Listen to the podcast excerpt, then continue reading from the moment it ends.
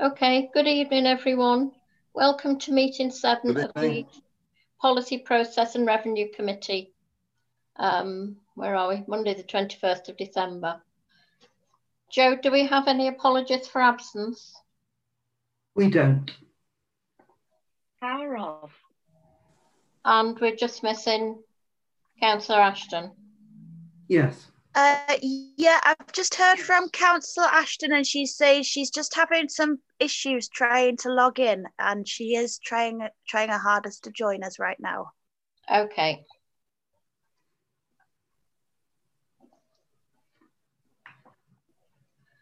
Well, while we're waiting for Caroline, do we have any declarations of interest from any other councillors? No, but I'll have the right just in case I do later on. Okay.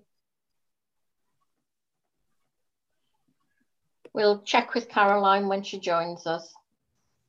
Okay. So we have, do we have requests from our two members of the public to speak, Joe? I believe we do, and I believe that Ian Parkin wished to record the meeting, so I'm just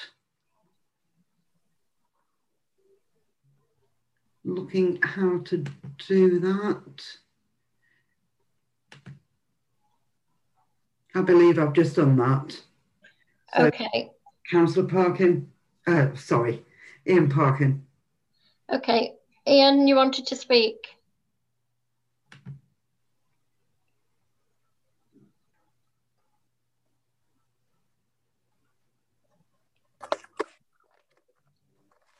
Right. Mr. Parkin, did you want to speak to us?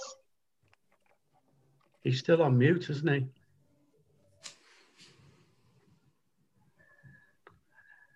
Yeah, you're on mute. I've asked him to unmute. Oh, I think that should be better now. Okay. Yeah, I can hear you. Right. Okay. I don't know why the video isn't working because it was a moment ago. Do you actually need to see me? I don't think it's essential. Just before you start, Ian, Councillor Ashton has joined us now. She was having. Okay. Do you want to go back, Judith, and let Caroline Ashton? Just want to check with Caroline whether she's got any declarations of interest.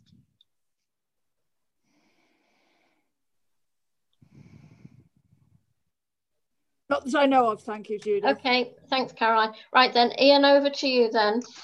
Good evening. Thank you very much for allowing me to join the meeting. Very simply, in terms of the three items on benches, my thoughts for you to give some consideration to is one, the more benches, I suppose, that are in reasonably sensible locations, the better. In terms of a policy, perhaps the time has come to review whether we do now look to move into the 21st century and ditch the idea of memorial names specifically and have rather a more memorial site such as Manley Road Copse.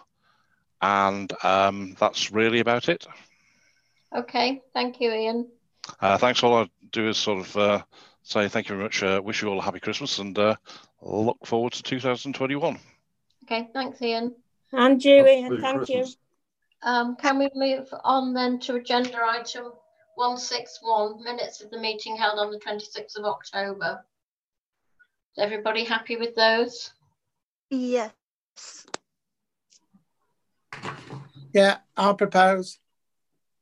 Okay, so we're all happy with them. Thank you. Yeah. Judith, can I make one point, please? Yeah. When I took one copy off, they still hadn't retracted the names on the financial bit. Can we make quite sure that when the minutes are put on, the final minutes, that they take all the names are retracted, please? Okay, you've got that, Joe? Yes, thank you. Okay, thank you. So 162, terms of reference. We were going to review the number of members of the committee. Anybody want to speak on this?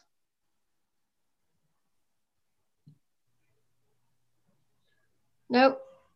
Okay then. So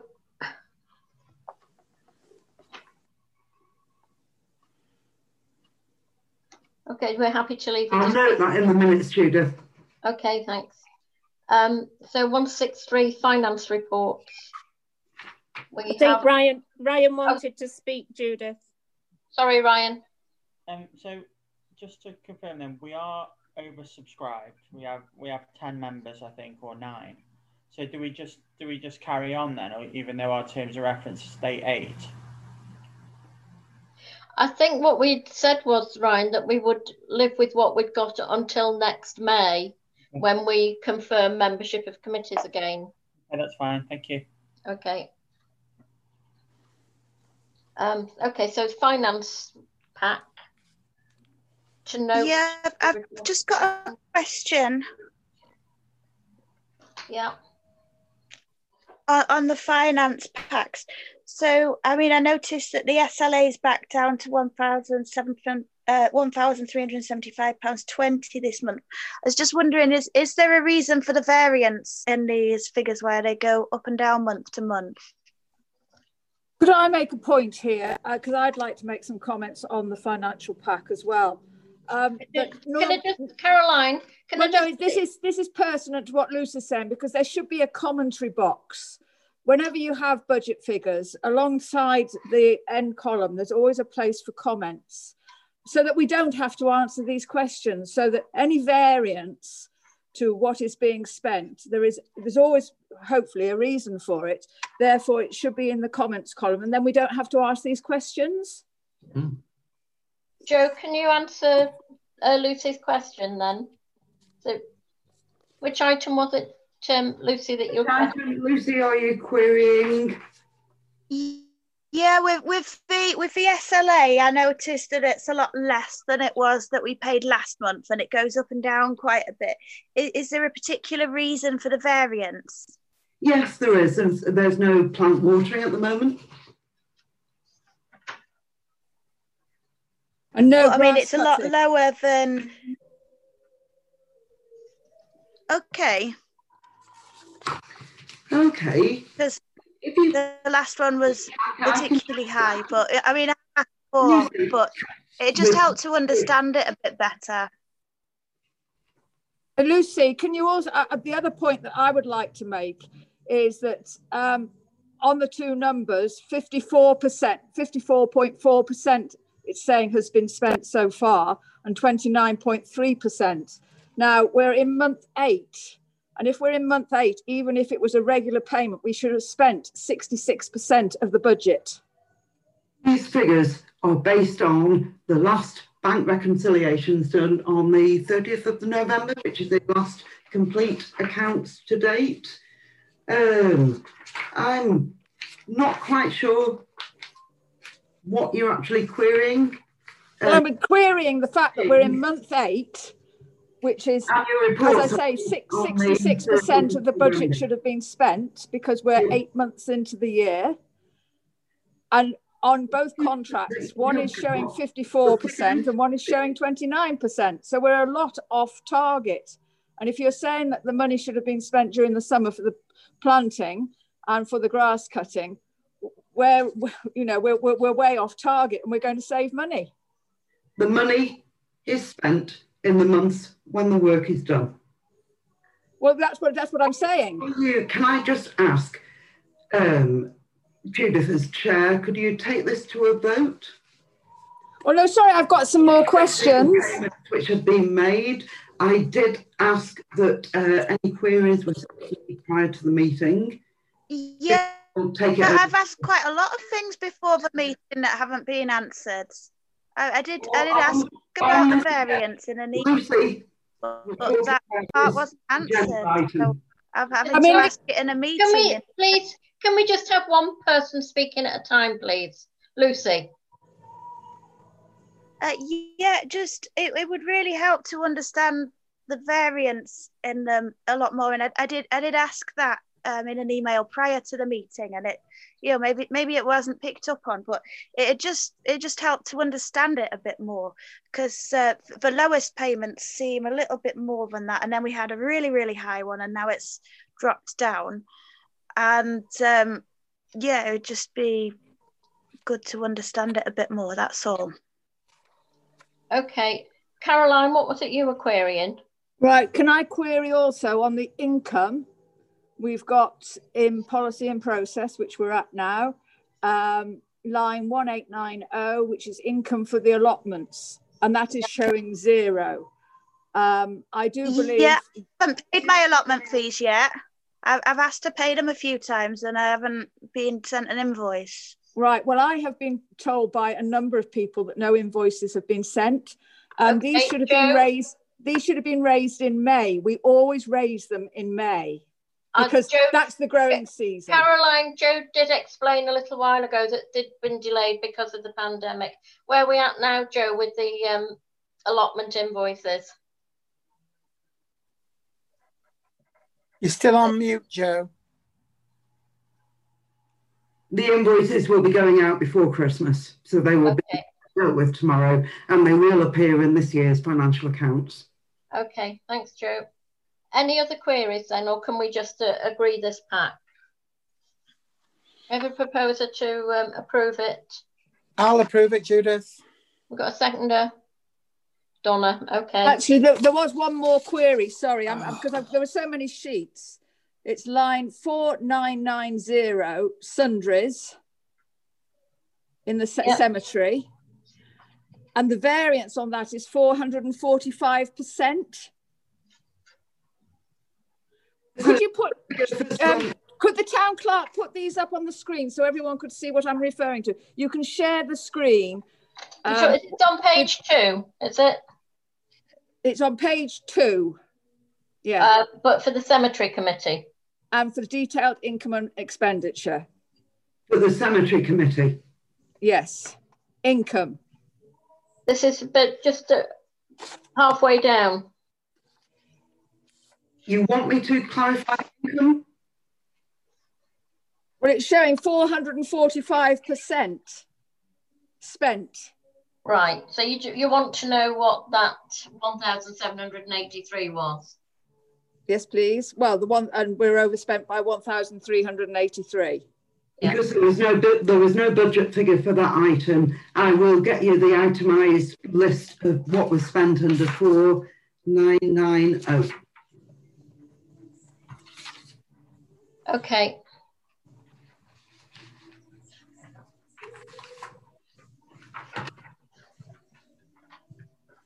So other than that, are we happy to sign off this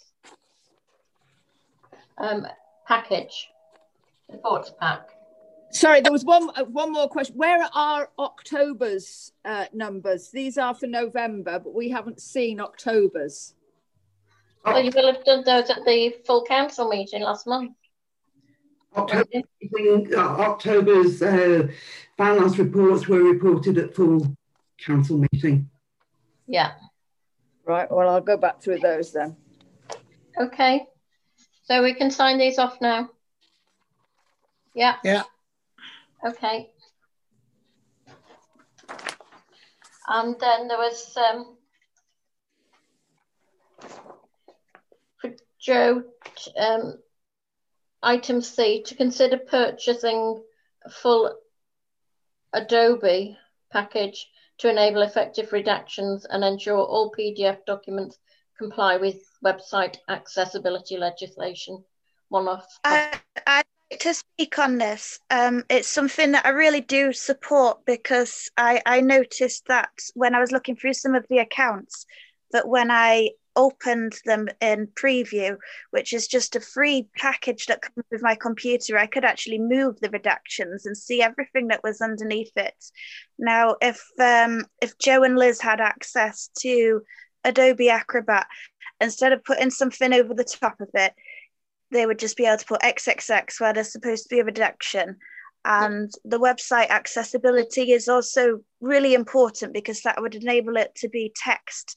And then anyone who is visually impaired and needs to use a reader on the website to read out that information, or anyone that needs to search for it, it would be able to be electronic instead of just scans of things. Yeah. So I think it would be a really useful piece of software for Joe and Liz to both have access to. I'm not sure, Joe, why you're even asking us to do this, because it's something that we need to comply with legislation. So I'm perfectly happy. Could I just ask, is this the best one? Do you not think we should be asking our IT people? Because I thought we got Adobe, because a lot of the, you know, I've seen Adobe documents come through. So shouldn't we be asking our IT people what is the best package for us? And because we want something that's, you know, if we're going to buy it, we want something that's financially, you know, scrutable. My understanding is that Joe and Liz have done all the training on this and have consulted the right people. And I'm assuming this is based on advice that Joe and Liz have been given. Joe? Can you just go to Ryan first? Sorry, Ryan. Yeah, I'll support the Adobe. I know that the standard free version is okay for accessing documents and things, but it's not always great for editing or typing over those documents. So I would support that cost. Yeah.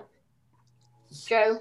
It's an industry standard piece of software. I mean, you can export things from PDFs from various other applications, but it's okay. It's industry standard. Joe, do you want to add anything to this? No, nothing, thank you. Okay, so can we move to a vote then? Do we support the purchase? Yeah. Yeah. Thank you. Right, okay. 164 co-option. Joe's done a revised set of documents for us. Are we happy with them? Oh, I've been looking at that quite a bit today. So I think the aim of what we were trying to achieve was that each of the applicants could both be given the opportunity to apply for multiple wards, and we'd stick with the initial applicant. Now 2.4, that's fine. Applicants can apply for a vacancy in more than one ward, however, a separate application made for each vacancy. Yeah. Now there's also some amends on 2.5 as it now stands. So it says that they're to be, the new one says to be sent by the town clerk by the date indicated on the application form, whereas the old one says 1 week before the meeting. I think that it should say that the date stated on the advertisement of the vacancy. I think that would be more sensible. And then also 2.7, the old one says unsuccessful applicants can request that their details are kept on file for up to 6 months should any new vacancies arise. And what I actually think that should say is, you know, keep the statement that unsuccessful applicants can have their details kept on file, but remove the 6 month timescale on that, because things change in all of our council meetings, and you know, so we've been trying to co-opt this place for quite a while. So you could someone could quite easily have said, "Oh, keep that on," and then it could overspill, and it could be that time could quite easily be exceeded due to various faffing.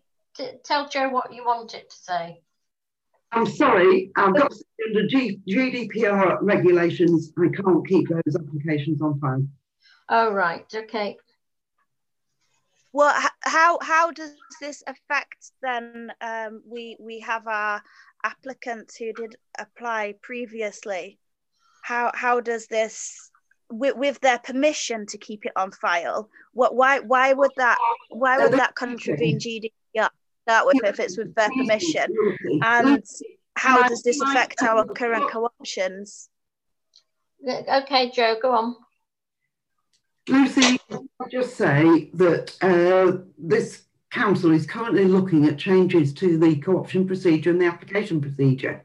So that information will be communicated to the previous applicants.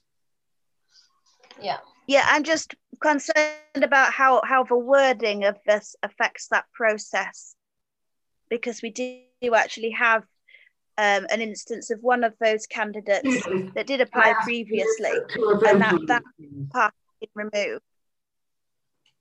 Did Joe's liaising with our current applicants, so they'll be up to speed with what our legal position is. Okay. No, I'm not really comfortable just yet, because I'm not convinced that the wording of that is the best way forward. Okay, Well, tell us what you think the wording should be. Well, on 2.7, it used to say, unsuccessful applicant can request that their details are kept on file for up to 6 months should any new vacancies arise.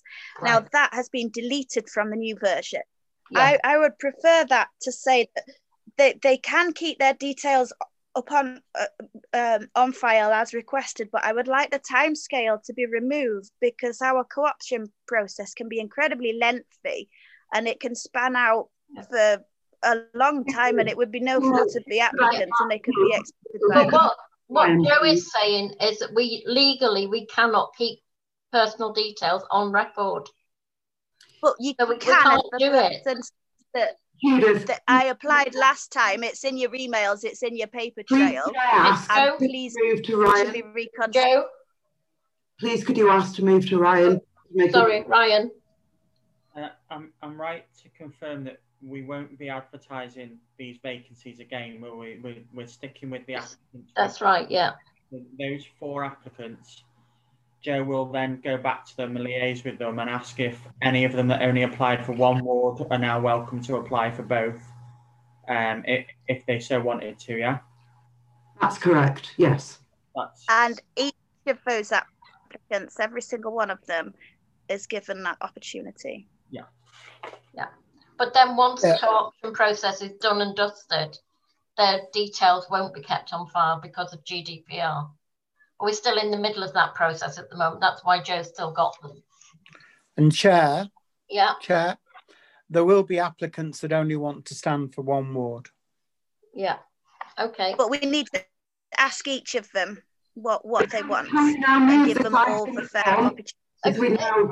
We now have a resolution. We understand what we're all doing. Can we move the item, please, Chair? Yeah. All those in favour of the new revised document? Yeah. So that's... Is anybody against?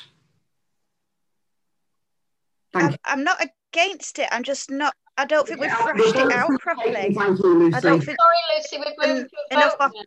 We've voted on it now. Ryan? Would a suitable outcome be that if you are unsuccessful, every candidate that is unsuccessful, that it will all be, the application will be removed straight away and they will have to reapply next time, whether it's within 1 month, 12 months, 6 years? Yes. Absolutely. Each vacancy must be taken on its own merits and must be a separate application. My concern is how does it affect the current option people? We've already gone to a vote on this. Remove progress, please. Okay. How does it affect our current co-option that is taking place? It doesn't. Are each of those 4 people going to be given? It doesn't. Joe's just said that they will be given the option to apply for both wards. They will be contacted. Bill's had his hand up for quite a while. Yeah, I was a vote on this item. Can we move, please, on the agenda? Okay. Please, can I have something to say? We've already voted on it, Bill. We're not changing anything now, but yes, you can whoa. Just hold on a moment. This is not a way to run a meeting. You've got to allow people to have a discussion. This is not a race. We've had a discussion. National. We've got to allow. We've got to allow people to talk, to sort out their thoughts, and to be able to put succinctly their points of view before we rush into some kind of proposal and vote. It's ridiculous. If someone's got something to say, stop cutting them off short. Ooh. Bill, I'm trying to keep to the agenda. Have you got something you want to say about this co-option document or not? I've got something to say about the way this is being run. And okay. Well, as you know, as the chair of one committee, The purpose of the chair is to keep to the agenda. We've had a debate on it. People have had an opportunity to put forward amendments. And it was really a fair opportunity to talk, no. And then it's been rushed to a vote and then said, well, you've got to shut up now because three of us have voted on it and the rest of you aren't quite so sure what's going on. So no, it's not really right, Judith. Joe? Where are we at with this now? House Chair, that you move on to the next item. The vote has been taken. Okay, thank you. Hey, again.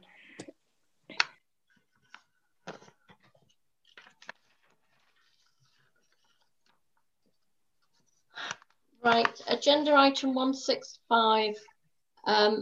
Sorry, the vote's been taken, but there were only three people who voted. I think there were more than three. I asked for those of you who weren't in favour of the motion to raise your hands. Nobody raised their hands. Well, I don't.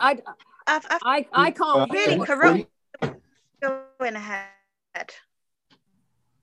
I really don't. I don't see what the issue is. We've made the changes to the co-option process that you wanted.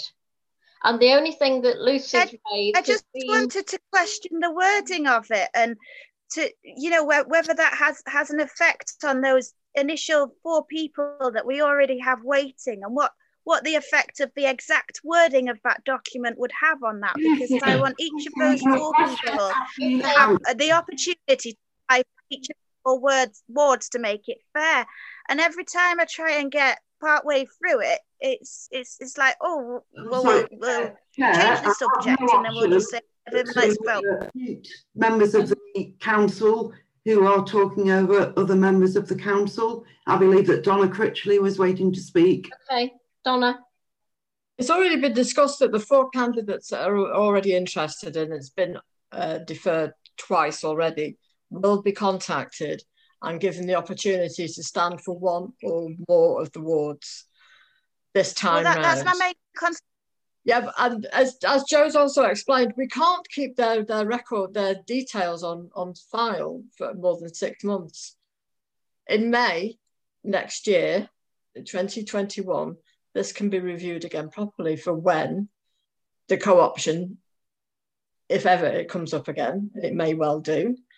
But there's a pretty succinct piece of information there. There's been some cock-ups in the last few months. It's been rectified. I don't see anything that we've got anything to add to it. We can't legally keep information on file after 6 months.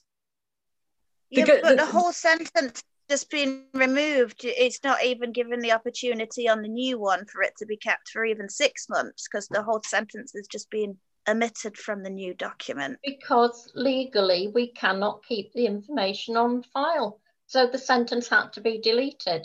Joe's explained that, I've explained it, Donna's explained it. I'm not certain that that's how the GDPR legislation works. I think that needs double checking. Well, I'm content to leave Jo to do the job that we pay her to do, and she is our GDPR expert. She's already checked that, so... Frank would like to speak. Frank? Sorry, Frank, we can't hear you. I'm asking you to move on. You've taken a vote. Okay. So we're moving on then. The vote. You've already taken the vote. I've recorded it as a unanimous. Would you like to retake the vote? And can each of you who are voting state your name? Okay. Well, I'm in favour of agreeing it, Joe. Phil. I'm me. Phil. Sorry, I'm thinking about it. I think, given the fact that all the applicants can and will be encouraged to reapply, I'll go with it. Thanks, Phil. Lucy? Yeah, I mean, my main concern is making it a fair process for each of those four applicants. So if that can be fair and each of those four people get the opportunity to apply for both wards, and it's those four, and each of them has that opportunity, then that's, I think it's okay. But you know, it would have just been, I've been able to do it. Lucy, are you voting for it or abstaining? Yeah, I'll vote for it. I think it's okay. Only if it's a fair process. Okay, Caroline. I will vote for it as long as it's noted that it's reviewed next May. Thank you. Donna? I'm voting for it. Frank? Voted for it. Bill? Yes. Mally? Yeah. Bernie? Not a committee member. I'm not a committee member, sorry, Judith. Okay, so that's unanimous then, Joe. It is, thank you. I haven't asked for mine, but it's irrelevant. Oh, sorry, Ryan. Yeah, it was me that brought this proposal about, and I'm for it. Sorry. Thank you. Right then, moving on to 165. Joe, do we need to discuss this tonight, or is this something we'll leave until the service level agreements? There's no need to discuss this tonight. I would record that the item is not required. Okay, thank you. 166, freedom of information requests. Joe? Okay, just to note really that there have been two freedom of information requests, and these are being under the Information Commissioner's Office. The deadline to respond to the first inquiry regarding the Christmas Festival Working Group is the 29th of December. The deadline to respond to the second inquiry is the 4th of January 2021. I've sent all councillors details of those requests that are going through, and a link to the website which is currently dealing with that. Yeah. This is just an item to note. There's no other comment for me to make. Thank you. Thanks, Joe. With respect, that's not an item to note. I asked for this to be put on the agenda because I was not happy with the procedure and the fact that all councillors were not informed that these requests had been put forward. Not only that, when I did find them, I sent a note to Joe requesting that a certain reply was put on the one on one of the requests, and she said, okay. That was on the 1st of December, and it hasn't happened. I requested on the 3rd of December what was happening with that request, and I got no reply. Joe? So I would like the duty of the officer of the council to respond to the freedom of information requests. I have done so. I'm complying with the legislation. I have no further comment to add. I would like our procedure reviewing. Lucy, hang on a minute. I would like our procedure reviewing with respect. Why aren't all the councillors informed of not only what the request is, but what the response is? Because there are representations or things being put on that website that look as if they come from the full council, and full council has not had any view of those responses. And I don't think that, in the view of transparency, I don't think that's right. I can only reiterate that the only person who can make comment under freedom of information requests is the official representative of the council. I understand that, but why are you not? If I have the information, I need to supply it. I'm in the process of doing so. I have no further comment. Why aren't you consulting with the members of the council? If you wish to contact the Information Commissioner's Office and receive your own information, I can supply you with the details to do so. I have no further comment to make. Fair enough. I would like this procedure reviewed by full council. Lucy? Yes, so my comment was I've seen the first of those queries on the website. I haven't seen the second one about grants. I don't think the responses to James are complete yet. They seem to skirt round some of the issues. So I would request for James's questions are answered more fully and more completely. Again, Lucy, can I just say the deadlines that I have to respond to the first inquiry is the 29th of December. It will be done by the 29th of December, even though I'm on annual leave. The second deadline is the 4th of January. The responses will be supplied under the terms of the Act by those dates. Okay. Yeah, and I'm just requesting that when you do reply to him, can you make sure that you respond to his questions quite directly, because there's certain things that he has asked. I will comply under the terms of the Act and provide the information I'm legally required to do so. Thank you. Okay, thanks, Jo. We're moving on then to, don't know what that was, the Christmas tree.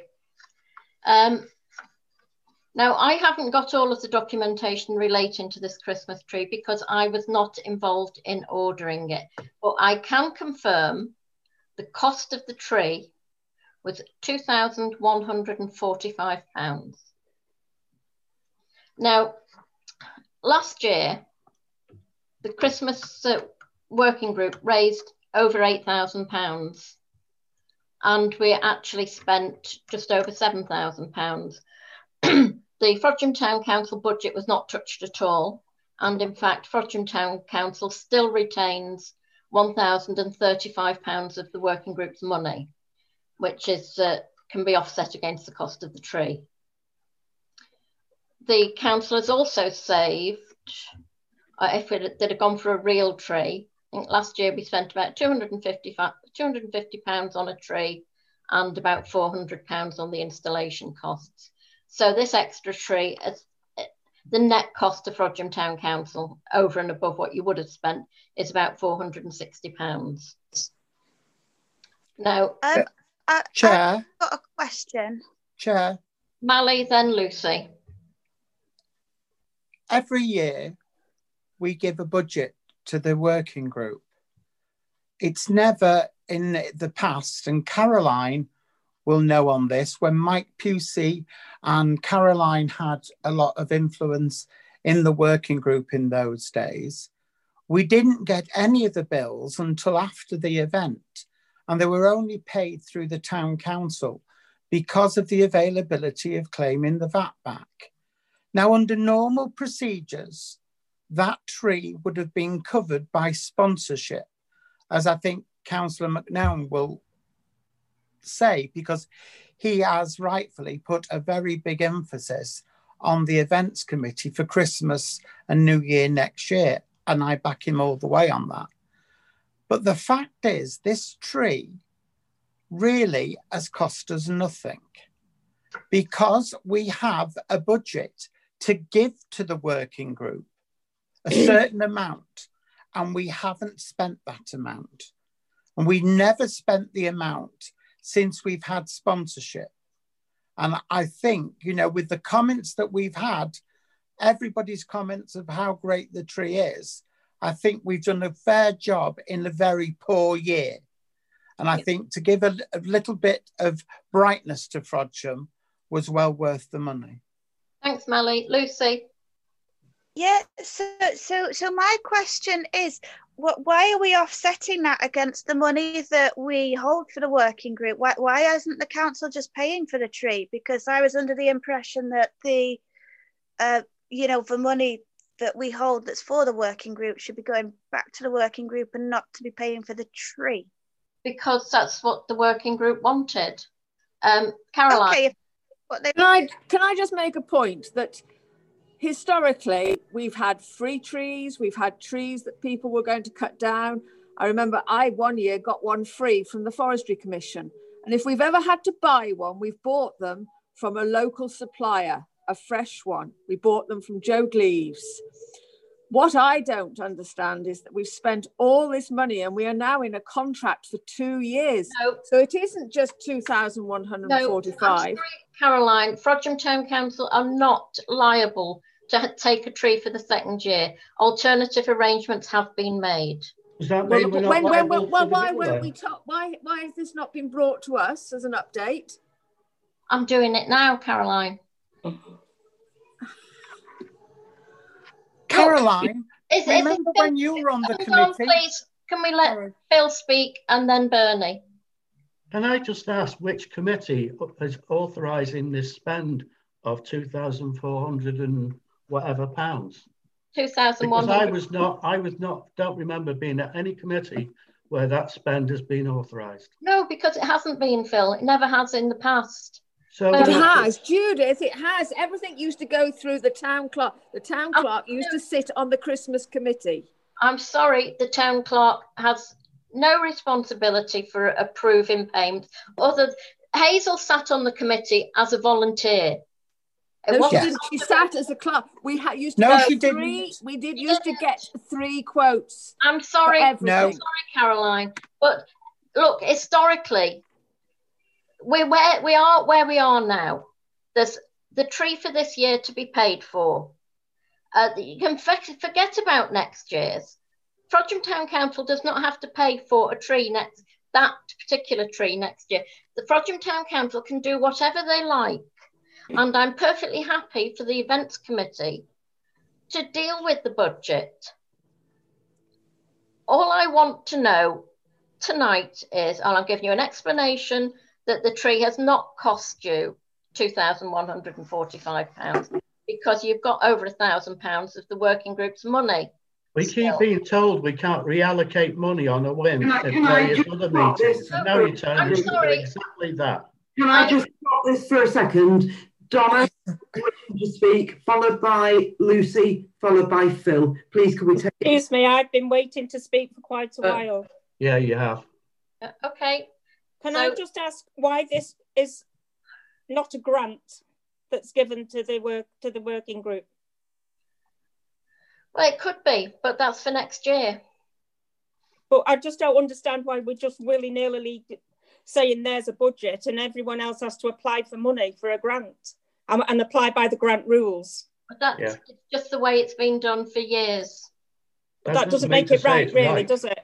That doesn't make it right. The events committee can change the way it's done next year, but we are where we are and we have to wrap it up. So who was next after Bernie? Donna.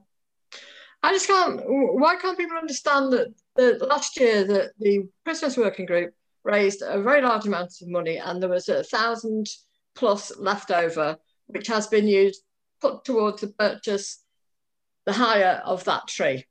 Therefore, as Judith explained, the council have been, have paid approximately £460 towards it. Because, Donna, we weren't told that. At this moment, Bernie, we did not pay for an enormous Christmas festival this year. No, we've all been in lockdown. We've all been in lockdown. I'm self-isolated. We've all been in lockdown. I've been in contact with someone with COVID, and we're all trying to deal with this right now. And it was £460. And if it's such a problem, I'm happy to pay it. Donna, I wasn't saying that. I was just asking because we don't seem to know. I didn't know money had been left over from last year. We're not told all the facts. Endlessly, that there's over £1,000 from the working group. Well, I've only just heard that tonight. Lucy? Yeah. So, I mean, my point is I've got absolutely no qualms whatsoever with the Christmas working group. They seem like a really lovely, hard-working group of individuals that are donating their time to do lovely, lovely things in our town. I would like to pass on my sincere thanks to them all. It's not even necessarily a particular concern that's the tree that everyone's chosen, and it's quite expensive. I understand that the idea is to do something a bit nice because we've all had a dreadful year. But my concern is more just to do with protocol at our ends. It's not really to do with what's being picked or the cost. My pure concern is if we are paying for something like that, we have to follow our financial protocols, and I'm not sure that we have done. Lucy, I accept that it isn't the way that this council wants it to happen, but it's the way it's happened in previous years. And as I've already said, I'm perfectly happy for the events committee to review the way that it's done. All I'm talking about tonight is that it hasn't quite been done like this in previous years. You know, it has. It has. It's always been done like this, and Caroline knows. Mike Pusey would say if he was here now, half the time we didn't know how much it was costing until it arrived with Mike, because No, we did not. Mike had nothing to do with the finances. It was all done by Hazel. It was gone through Love Frodsham. I've got all the minutes for it. Well, I'm sorry, Caroline. Look, let's get. We're going away from what we're trying to do here. I've got copies of papers of previous working groups, but they were working groups that the town council, the town clerk was part of as a volunteer. She was not as volunteer. There were no votes at council on expenditure, but that never. Look, it isn't what we're talking. All I want to know is. Does the council want to have the tree for the second year, which of course they can do if they pay for it. If you don't want it next year, then fine, just say so. We've got an offer of funding for it and we'll find a new home for it, but it won't be on Main Street in Frodsham. That's all I need to know so that I can feed it back to the working group. And as I've already said, if the events committee want to introduce a new system for controlling the budget, that's fine. Chair? Yeah. Can't we leave this to the events committee to decide at their next meeting? Well, no, because, well, for the events committee have never managed the Christmas tree. In fact, P&P don't do it, PPR don't do it. It's just unfortunate that last year the tree was paid for out of this committee's budget. It used to be Communities Committee. Should be Amenities Committee, because they deal with the Christmas lights as well. Can we ask Ryan to comment as chair of events? Ryan and then Lucy. Yeah, I'd quite like to know why, after 4 weeks of this tree being up, we're now in a situation where it's just been sprung on us that we've now got to vote on whether we actually want the tree for next year. Surely this should be down to the events committee to be voting on. But this has just been, we were told we're receiving a report from Councillor Critchley. We've not been told, we've not been asked in the agenda item to vote whether we want a tree for next year or to decide whether, you know, this has just been sprung upon us tonight. And I don't really think it's a decision for this committee. Well, no, I would suggest it's a decision for full council.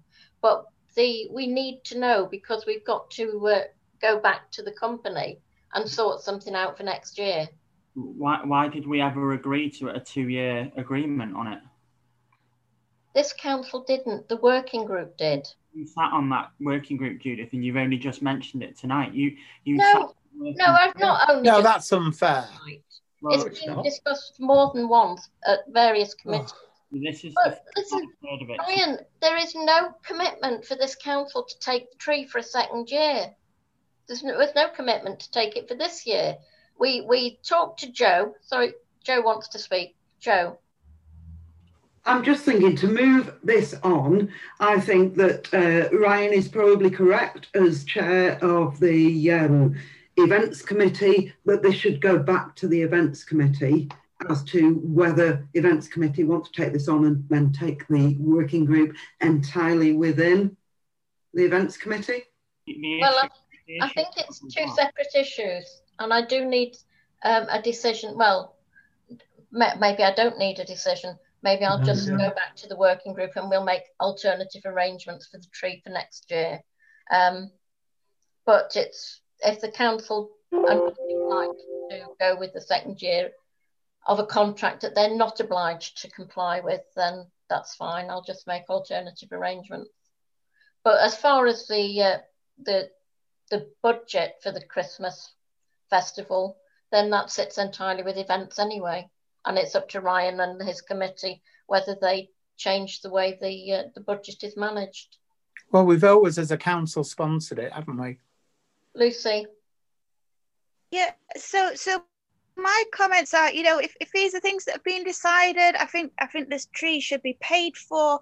All this money that the working group had raised, I don't want that offsetting against the tree. I'm under the impression that the council has always paid for the tree, and I think we should pay for it, and they can use that money for the things that they use it for. I don't think that's really fair in a sense. But Lucy, we've never paid. It's not the money; it's protocol.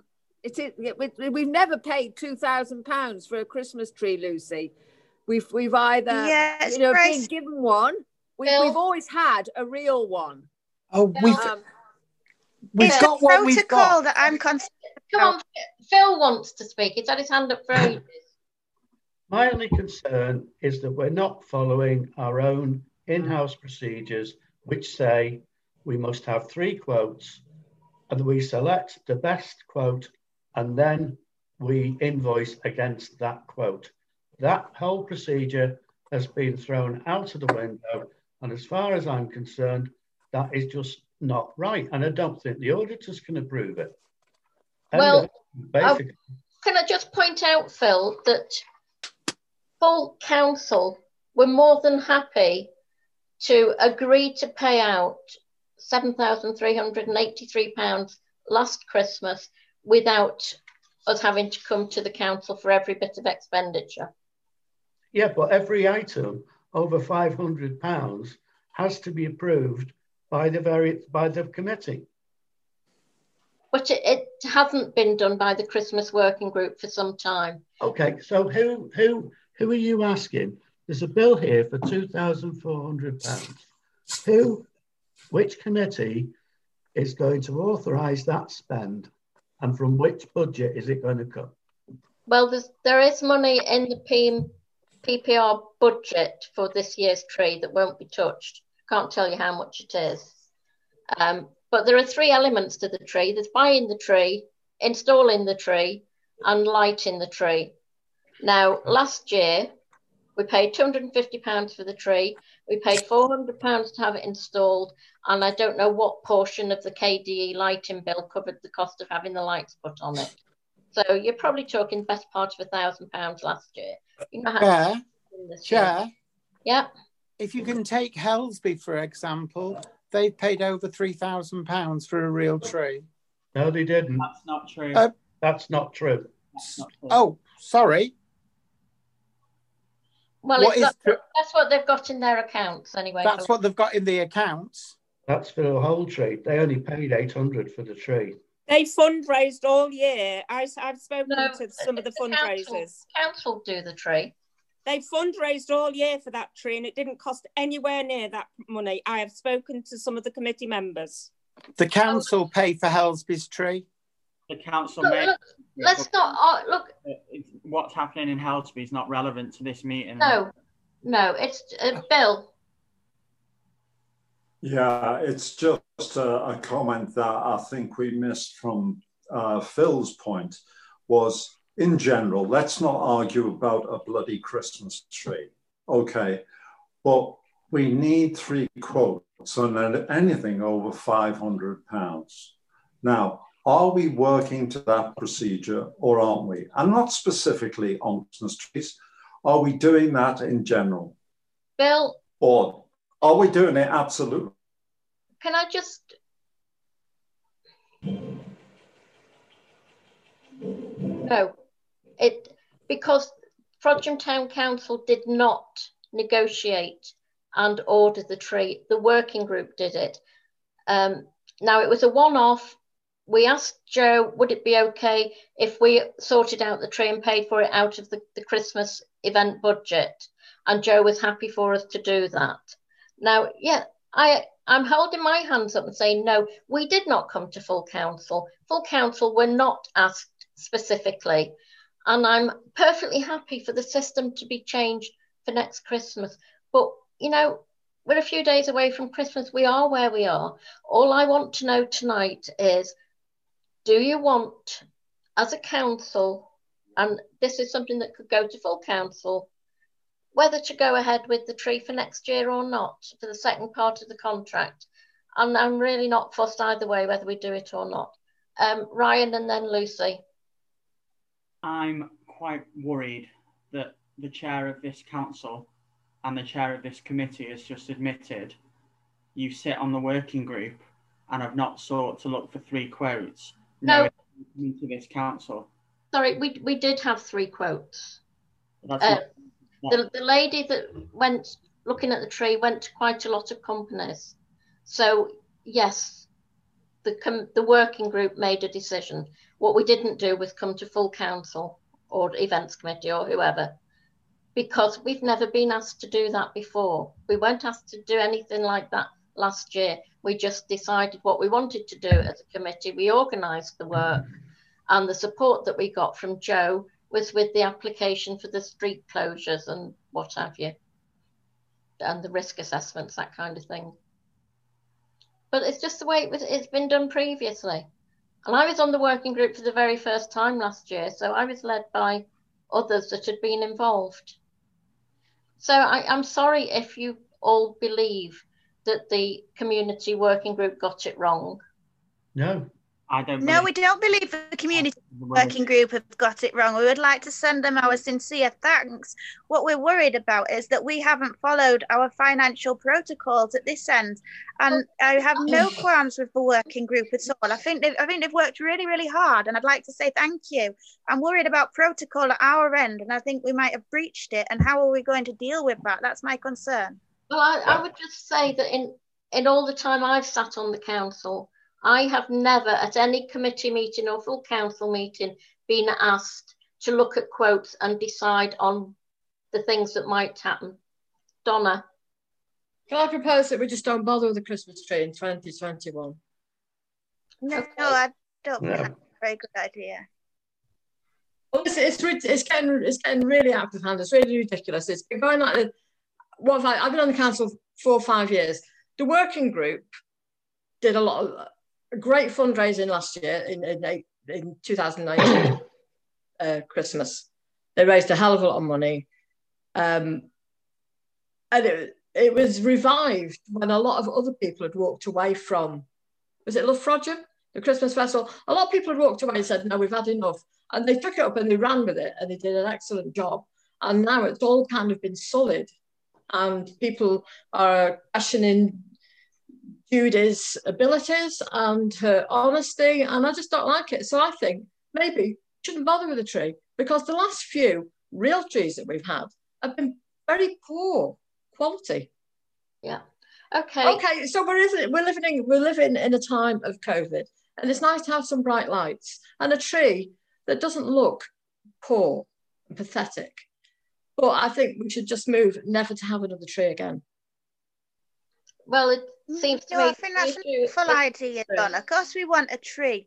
And no one's upset with the working group. We'd like to say thank you. They'd worked really, really hard.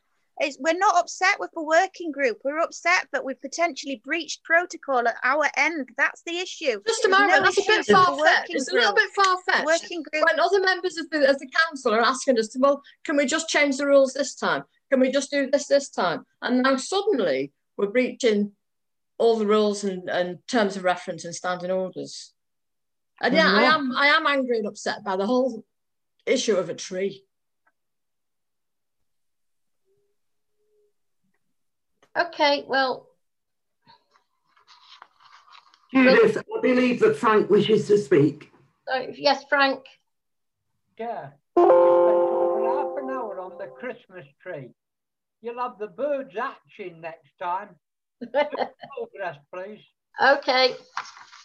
So, well, we'll just forget about the tree. I will make sure that the council, are not bound by the cost of the tree for next year. I'd like it moved to the events committee, please, if we can. No. I'll record that. Yeah. Well, I won't be taking it to the events committee. I'll just liaise directly with the company and make alternative arrangements for the tree. But as I've already said, I'm happy for the events committee to take over the management of the budget next year. We can't do anything about this year because it's happened. Chair? Yeah. The working group is a totally separate entity to council. We've given them a budget. We haven't spent the large amount this year. and we all know my friendship with you, but if it wasn't for you, we wouldn't have a Christmas festival because nobody wanted to take up the gauntlet when Mike Pusey, who had done a marvellous job for over 20 years, walked away. And then you had to have a skeleton group. You're not there as a councillor, you're there as a person that's done it. And we've never, ever brought Christmas back to any of our committees. They've just been paid through Love Frodsham, through the clerk. Right or wrong, that's what's happened. We have to learn by our mistakes, put it now in the events. And if the working group want to work with events, that's up to them. They do have the option, however, of having a constitution and a bank account and taking it forward themselves. Yeah, that was the intention after last Christmas, but trying to get through the door of a bank to open a bank account is virtually impossible. Lucy? Yeah, I would just like to say a huge thank you, particularly to Naomi and Michelle on the working group for all the hard work that they put in, and I'd like it to be noted how hard they work. Well, there's a lot more work done, not just by those two, but yes. Okay, can we move on then? Where are we? 168, General Seats Policy.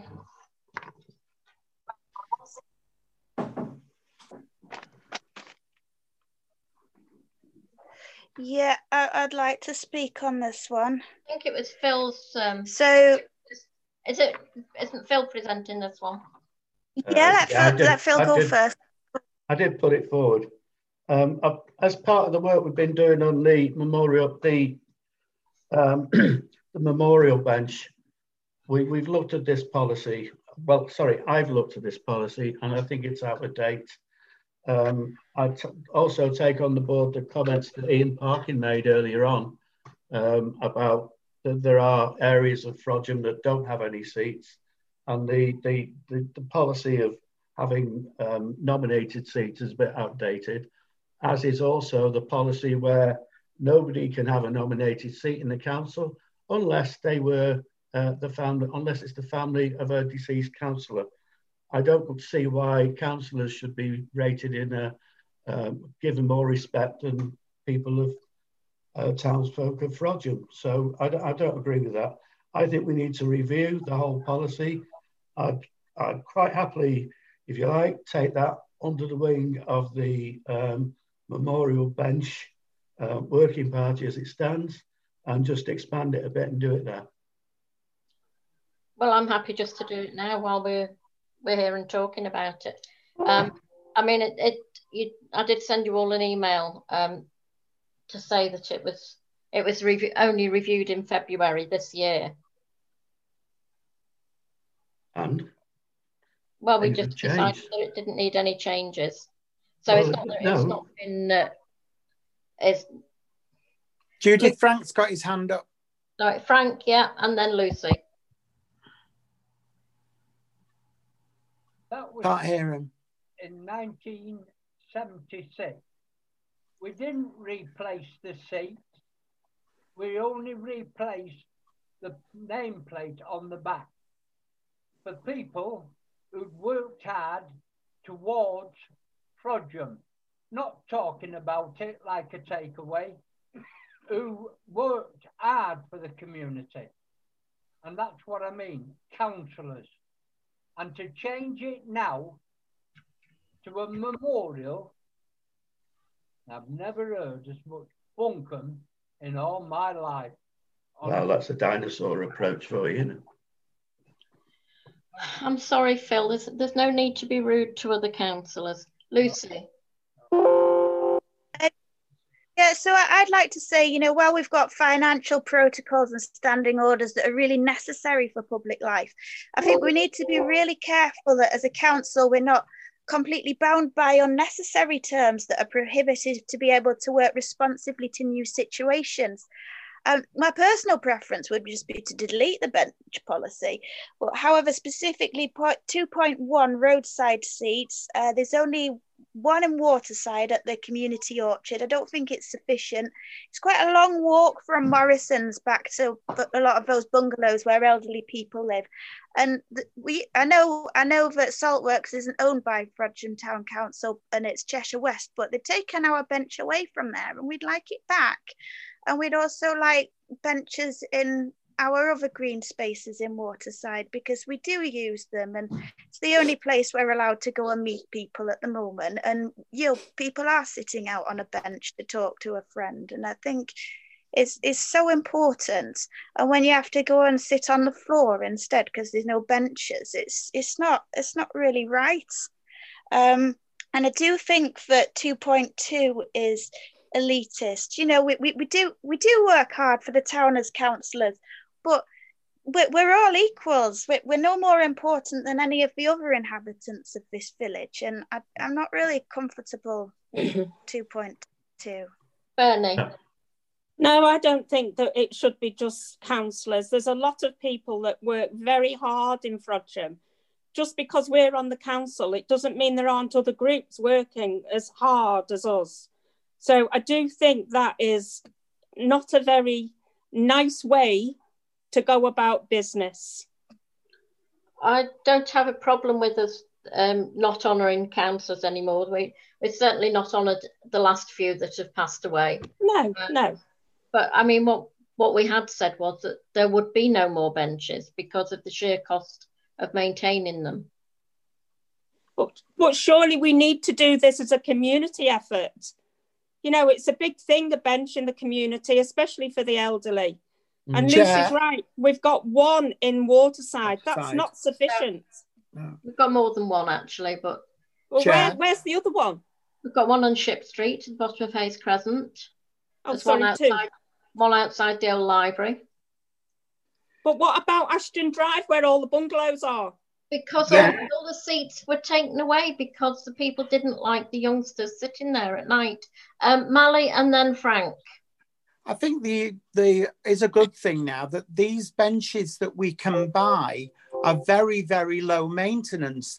They don't need the maintenance. They look like marble, but they don't need... The reason why we didn't want more benches was because it was costing us over £1,000 every 2 years to get them mended and revarnished. You can get these now, as you've sent a sample out today. And I'm in full agreement with Bernie. Can I have one halfway up Ashton Drive, please? Because I get tired on the way back from Morrison's. Frank? Outside the shops where Blondie's is. Yeah. Moved because of the youth, smashing them up every time. And all that Bernie asked the councillor Way has to ask is a mother. Yes, I totally agree with you, Frank. I totally agree with you. But we can't just let one problem prevent us having a bench. And if you're on about £1,000 every 2 years, how much is it costing us to hold the records in a lockup? It just doesn't equate. You've got to be looking at the elderly and the community as a whole. And yes, my mum didn't like going out when people were sat drinking on that bench. It was very intimidating. I do agree with you. But the shop's not there now, Frank. They won't be able to buy the drink from the shop. Very true. Yeah, well, it's opening up again. I can tell you that. Right, so as far as this policy goes, you want to take out... Lucy wants to speak. Sorry, Lucy. Yeah, just a second what... Yeah, just a second what Mally was saying about the availability of really durable benches. I mean, if you walk down Morecambe Seafront, they've got really durable benches because that area gets battered by the sea. And... it comes over and, the benches get battered by seawater. Though if they can maintain those sorts of things with specific types of benches, they can maintain a bit of casual vandalism. And I think we should be looking at finding solutions rather than saying, this is the list of reasons why we can't do it. That's what we need to be doing. I think we need to be a solution-finding council rather than one that just says, this is a list of reasons why you can't do anything. Jo, then Donna. absolutely agree with what Lucy's saying, what everybody is saying. What I'm struggling with tonight is how are we going to move this forward? We are in agreement, I believe, that the policy is not fit for purpose. How do we move on? Well, I think, hasn't Phil said that he's quite prepared to do some work on this? Indeed. Are we happy to pass that back to the working group for Phil to look at this? Joe? Yeah. Joe? Yeah. Could you also pass on to Phil the makers and suppliers of those granite benches? I know that they're in Northwich Cemetery because there's one right, not too far away from my mum's grave, and they are very, very durable. Yes, yeah. Thank you. Okay. Well, thank you, Phil. Okay. So, right, where are we up to now? 170. Right, Phil's working group, yeah. Yeah, basically, Judith did ask us to make sure we went through all of the properties owned by the council and by other bodies such as the park, etc., and the community centre, which we did. We sat down and we had a discussion over Zoom, and we still came back to the fact that we still want to propose that we use the Manley Road Copse. It needs quite a bit of TLC. It may need a new bench. The bench that's there at the moment, although it was painted last year, is about, well, it was, I think it was rotten before, and it's just been painted over the decay and wood. Sorry, Phil, can I just make a point here? I visited it, I went to Manley Copse last week. Okay. And there was actually somebody sitting on it. It's quite substantial. It was repaired. All right. Joe Beswick did actually repair it, and somebody is maintaining it. I'm not sure who it is. And I actually thought the copse looked very presentable. Well, in that case, I haven't been up there for about a month, so I'll take your... But anyway, the point is what we're asking for from this committee, sorry, is to accept the proposal that we do use Manley Road Copse for this purpose, and let's get on with it. We need something. Yeah. I can't go with this one, unfortunately. I've looked at other places. I've looked at quieter places. This is on a main road with no parking. And it would frighten me if somebody was taking children and they ran straight out on that road. The parking worries me. The disability access worries me because I couldn't certainly walk up there as a registered disabled person. I couldn't. I'm sorry. I think it's the wrong place, but I'm just one voice. I would also like to bring your attention to the... and I hope Mark can help me out on this, or Frank. There are, because it's in a charitable trust, there are certain things you can and can't do on it. And I think it's worth you having a look at that, Phil. I think the clerk will have a copy of that. Also, what I'd like to bring your attention to, and I'm surprised Lucy hasn't brought our attention to it, is the Cheshire West and Chester consultation on play areas and green spaces. I think that this will something that can act for this green space, and certainly would act with Green Gates Park if something's done there, which was another area I thought would have been an ideal place as it's quiet and easy accessible. So I thank you for all your hard work and what you've done, but this is one that I can't go on purely on access, parking and the traffic situation. Ryan? No, I'm all right. Anybody else? Donna? I'm concerned about the access to it, to Manley Road Copse. And I'm sure the residents wouldn't be too happy with the parking, but that road is treacherous. But we could maybe... Can we look at there being more than one memorial area? possibility. It's not been ruled out. Well, I mean, that's it. So, I mean, there could be several. I mean, because, I mean, the part of Green Gates could provide a nice area. The other thing, Phil, is if, you know, where Aldenley Terrace is, where Ryan, the back of Ryan's, and you come through. Yeah, yeah. There is a quiet green space there, which would be perfectly central.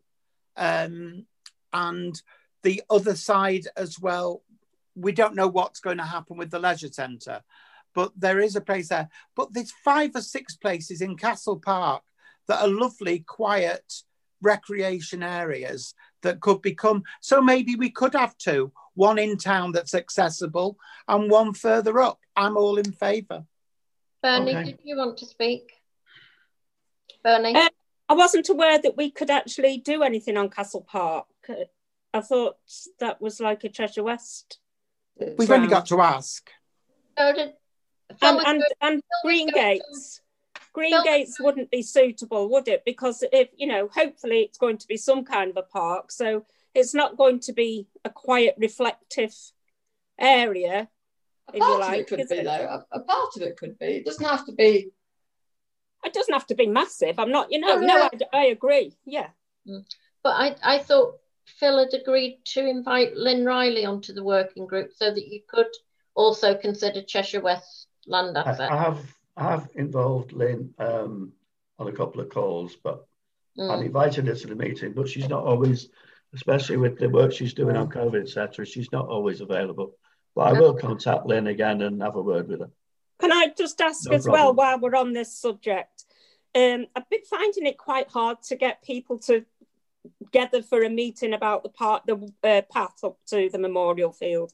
The most of us that are on the bench committee, we're on the path committee.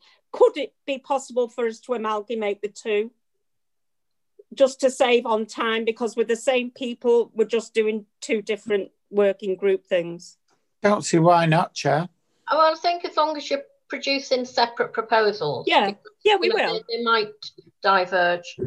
Can I just add only one sticking factor to that? Currently, I use my own Zoom account and Bernie uses hers. Now, because we haven't got professional Zoom accounts, we get cut off after half an hour.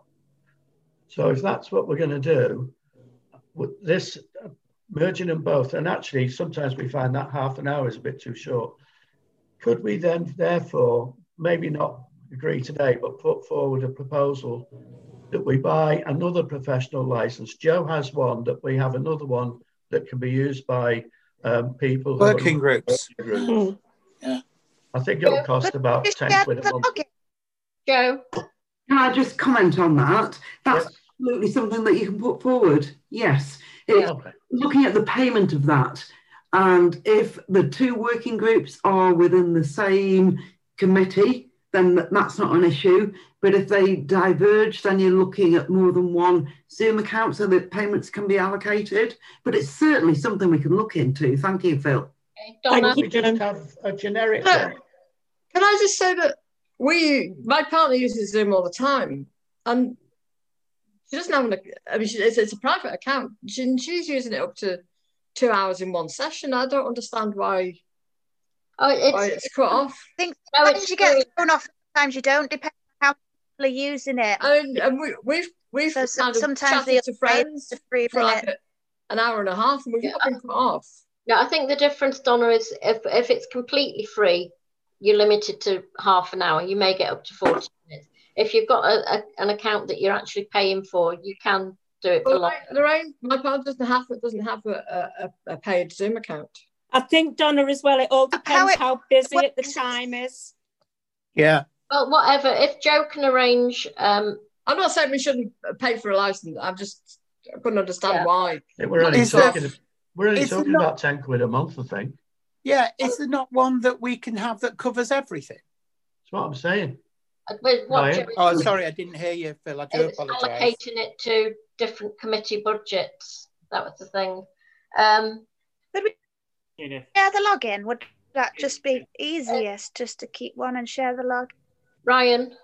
I wouldn't be against it just sitting in the events budget, to be honest, and then share it out, because, you know, if events are going to be working with the Christmas working group, we can use things like that, and we can share it around with anybody on the council that needs it. It's £7.99 a month. It's peanuts in the grand scheme of things. It would probably be best just sitting with the PP&R committee as under office costs. Yeah. Okay. Now go back. I'll investigate that. That wasn't on the agenda for this evening. Yeah. But yes, I will investigate that and bring it back to a next meeting. Could, if possible, Joe, could you bring it to full council? Just, you know. Yeah, at the end of February, yeah. Yeah, because we'll have to put it in the budget as well. Going back to Phil's paper now, do we want to ask Phil's working group to go away and add more sites to the proposal, so that effectively we have more than one memorial area? Can we approve and then say we might look at another one as well? But can we approve Manley Copse? You broke up a bit first when you started, then Lucy. Oh, sorry. I was saying I've got no bother with looking at more than one location, but can we approve that Manley Copse is suitable for one of them, because that was the one that we identified for a number of reasons as being a really good site, and I think the nice thing is that it's quite private. So you're looking for a recommendation to full council? Yeah. Yeah. Can we take Manley Copse to full council for approval? And if we want a second one, that's fine. But can we approve Manley Copse at full council? Okay, can we have a vote on that, Chair? Yeah. So Lucy's proposing that. I'll second it. Okay. All those in favour? So 1, 2, 3, 4, 5. Yeah. You're not voting. Oh, Bernie, you're not on the committee, are you? Sorry. No. Those against? Go through, carried. Thank you. Can I just at this point kind of focus committee? We have in standing orders that meetings shouldn't take any longer than 2 hours, and we still have the budget to look at. Okay. So shall we go straight to 172 and get the budget sorted? No, I think we should look at 171 as well. Okay, well, can we do 172 first, and then we'll decide, because we have to vote to extend the meeting. So the budget... No, I think we should just do it in order. Let's vote to extend the meeting now, then. I'm sorry, there's a limit to how far I can extend this meeting. I need to be somewhere else at 9:15. So if you want to do the Cheshire Association of Local Councils first. Yeah. Well, that's not urgent, because we've got our membership paid up to May, haven't we? We can discuss this at the next meeting. If the budget was urgent, it could have gone further up the agenda. Well, that's just... Well, I'm proposing that we do the budget next. We have a seconder for that. Right. So all those in favour of moving to 172 next.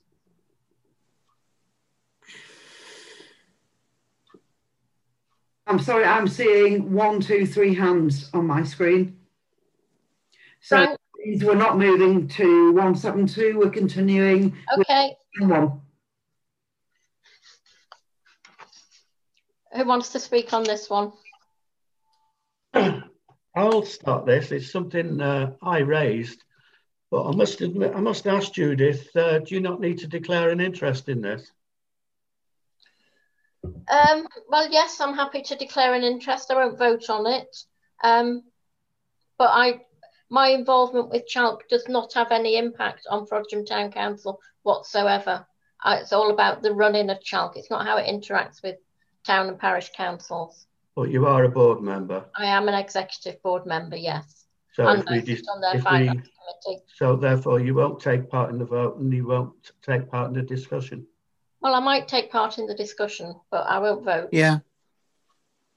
In that case, I'd ask that you shouldn't, because you've got a vested interest. No, I haven't. I have no pecuniary interest in this. And it's all, I only do it. Doesn't matter whether it's pecuniary. As a point of order, Phil, Judith does not have a pecuniary interest in this item.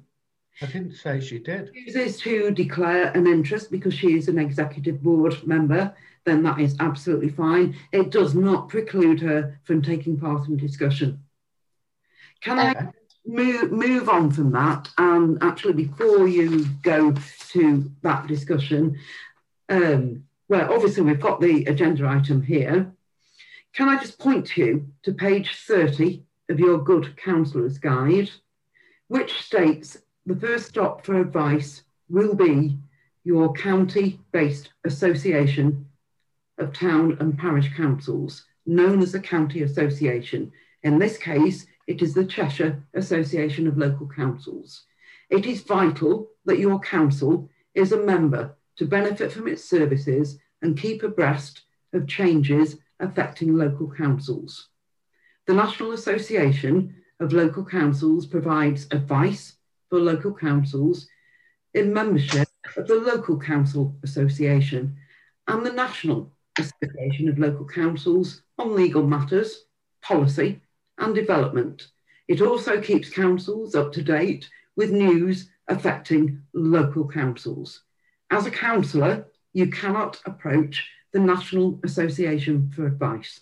As a clerk, I cannot approach the National Association for advice.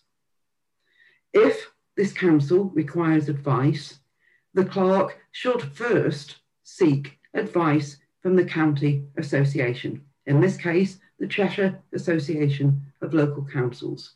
If they are not able to advise, then they will refer the query to the National Association of Local Councils.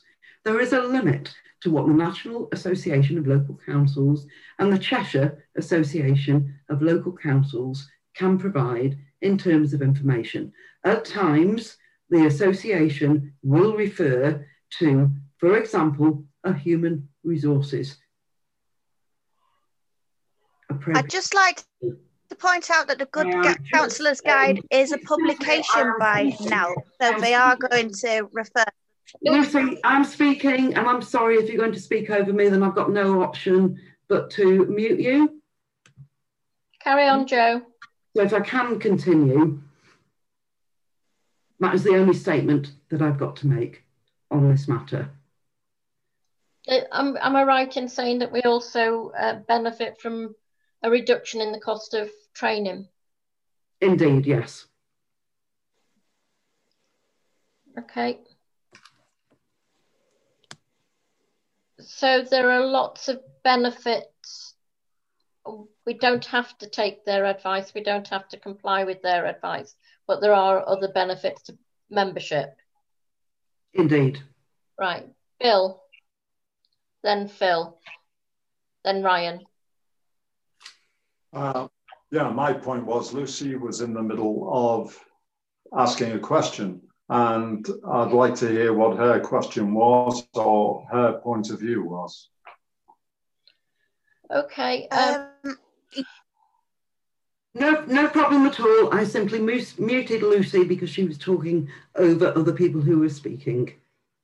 Okay. I do apologise for that. I thought you'd finished, so I do apologise if I cut you short.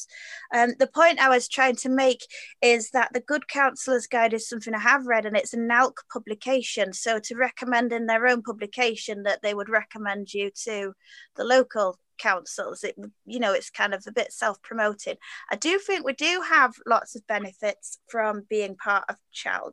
However, I do have some concerns as well, because when we've cross-referenced certain advice with other areas, say for example democratic services at Cheshire West, we have found a discrepancy. That's a bit of a concern to me, and I think it's just a little bit of an issue because there's maybe, so I don't know how to word it without sounding a certain way. I mean, Judith is on the board. Judith says it doesn't affect the impartiality, but you know, Judith's the chair of a council and the chair of quite a few committees, and it's quite a lot to go to one person. Right, who was next? Was it Joe and then Phil and then Ryan? Joe? I don't think I've got any further comment to make. I'll leave it to the council to determine where they will get their expert advice from. Okay. We can move to a vote on that. Thank you. Phil? I just think the last two occasions we've gone to Chalk, the first one cost us quite a lot of money in, when they referred us to HR consultants. Oh. And the second time, they either didn't understand the question or didn't give us the right answer, and only when Ryan pointed out that they were wrong did they actually agree that what Ryan was saying was right. So I've just got no confidence in them, basically. Ryan? Almost seems like we don't, if we go by the Good Councillor Guide, it seems like we don't have much of an option but to pay the annual subscription. It seems almost that we're railroaded into paying nearly £1,500 a year, when they've got a bit of a monopoly on it. There doesn't seem to be any other sort of organisation or an alternative we could sign up to. Well, that's the way it is, really, isn't it? I don't know of any other organisations. There isn't one. Is that a fixed cost every year then, or is it a budget? Yeah. Cost? No, it's based on the number of people on your electoral roll.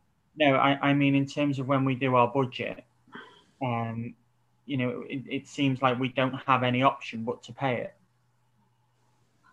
Well, the option is don't be a member, or you can't just be a member of the National Association. Mm. Yeah. We vote on our memberships, Ryan, every year. Okay. Do we? What I'm saying is, yeah, it's not that we vote on it, but if you go by the Good Councillor Guide, they're saying that effectively we have to be a part of it. I've got to say, from somebody who's gained so much knowledge from Chalk on numerous things, and what Chalk has actually saved us.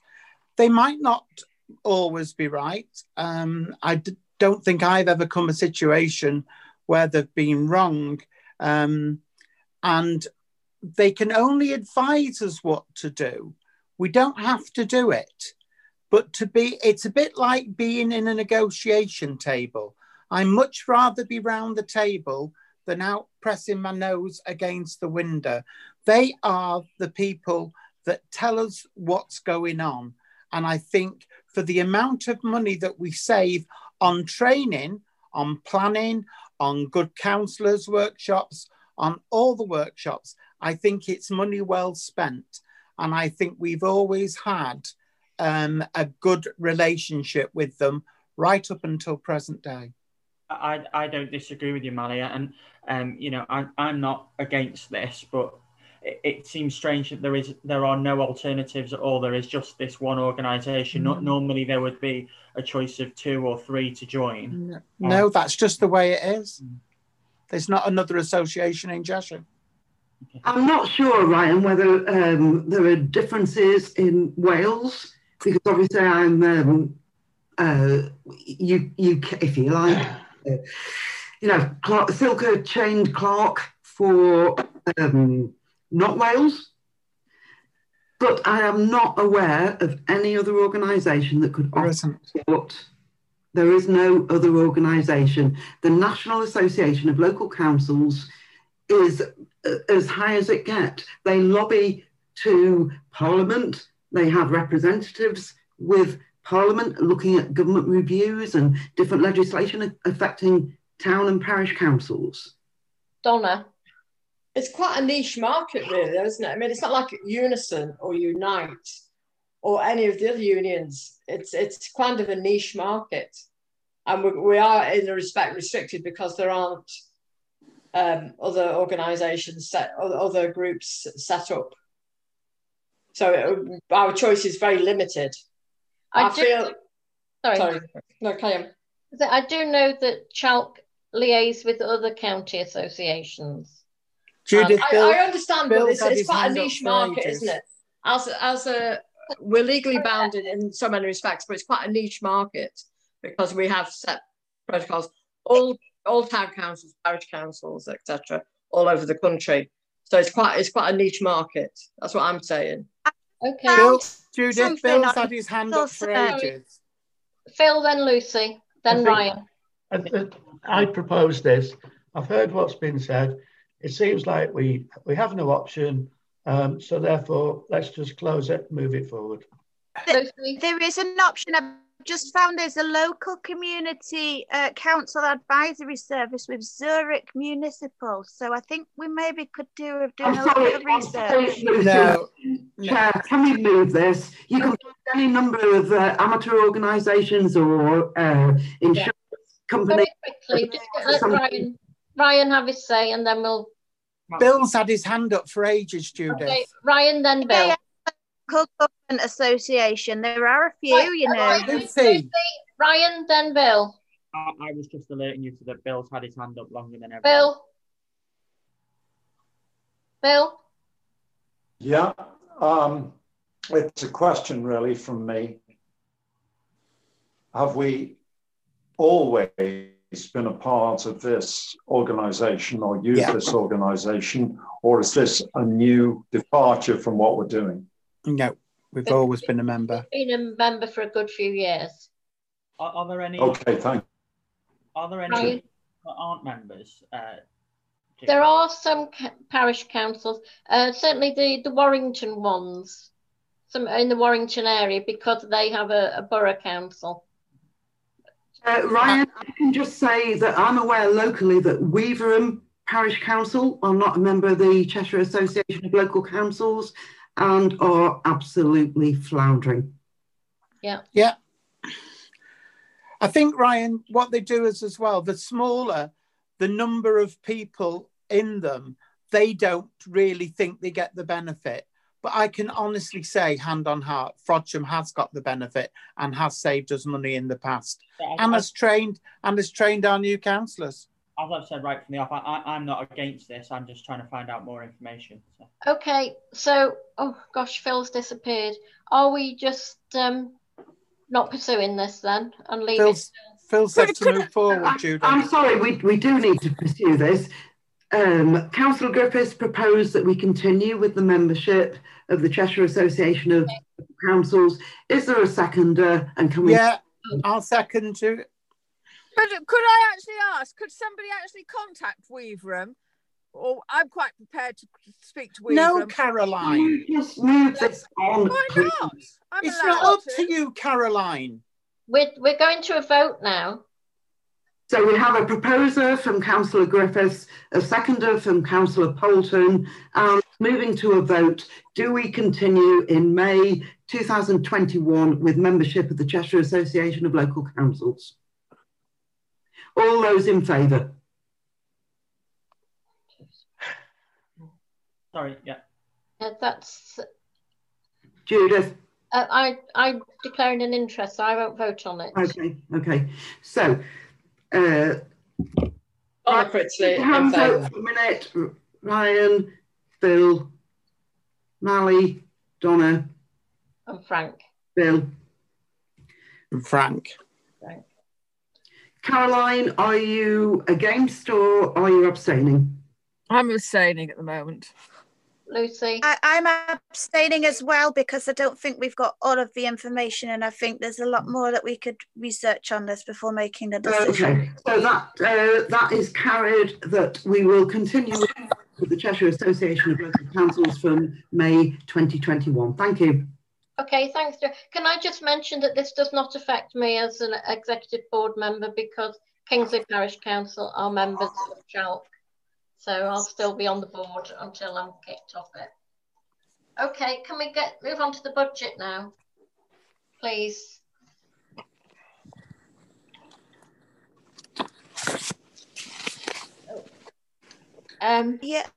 I'd like to quickly say with the budget, we had some papers sent a few minutes before the start of a meeting that I haven't had a chance to... Chair, can we go through the objective for 2021 line by line?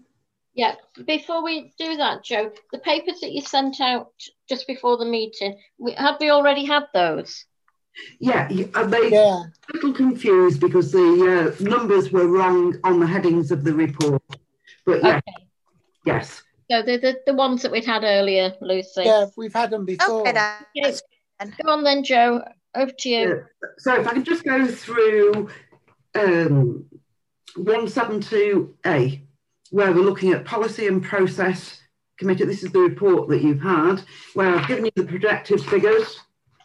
Yeah.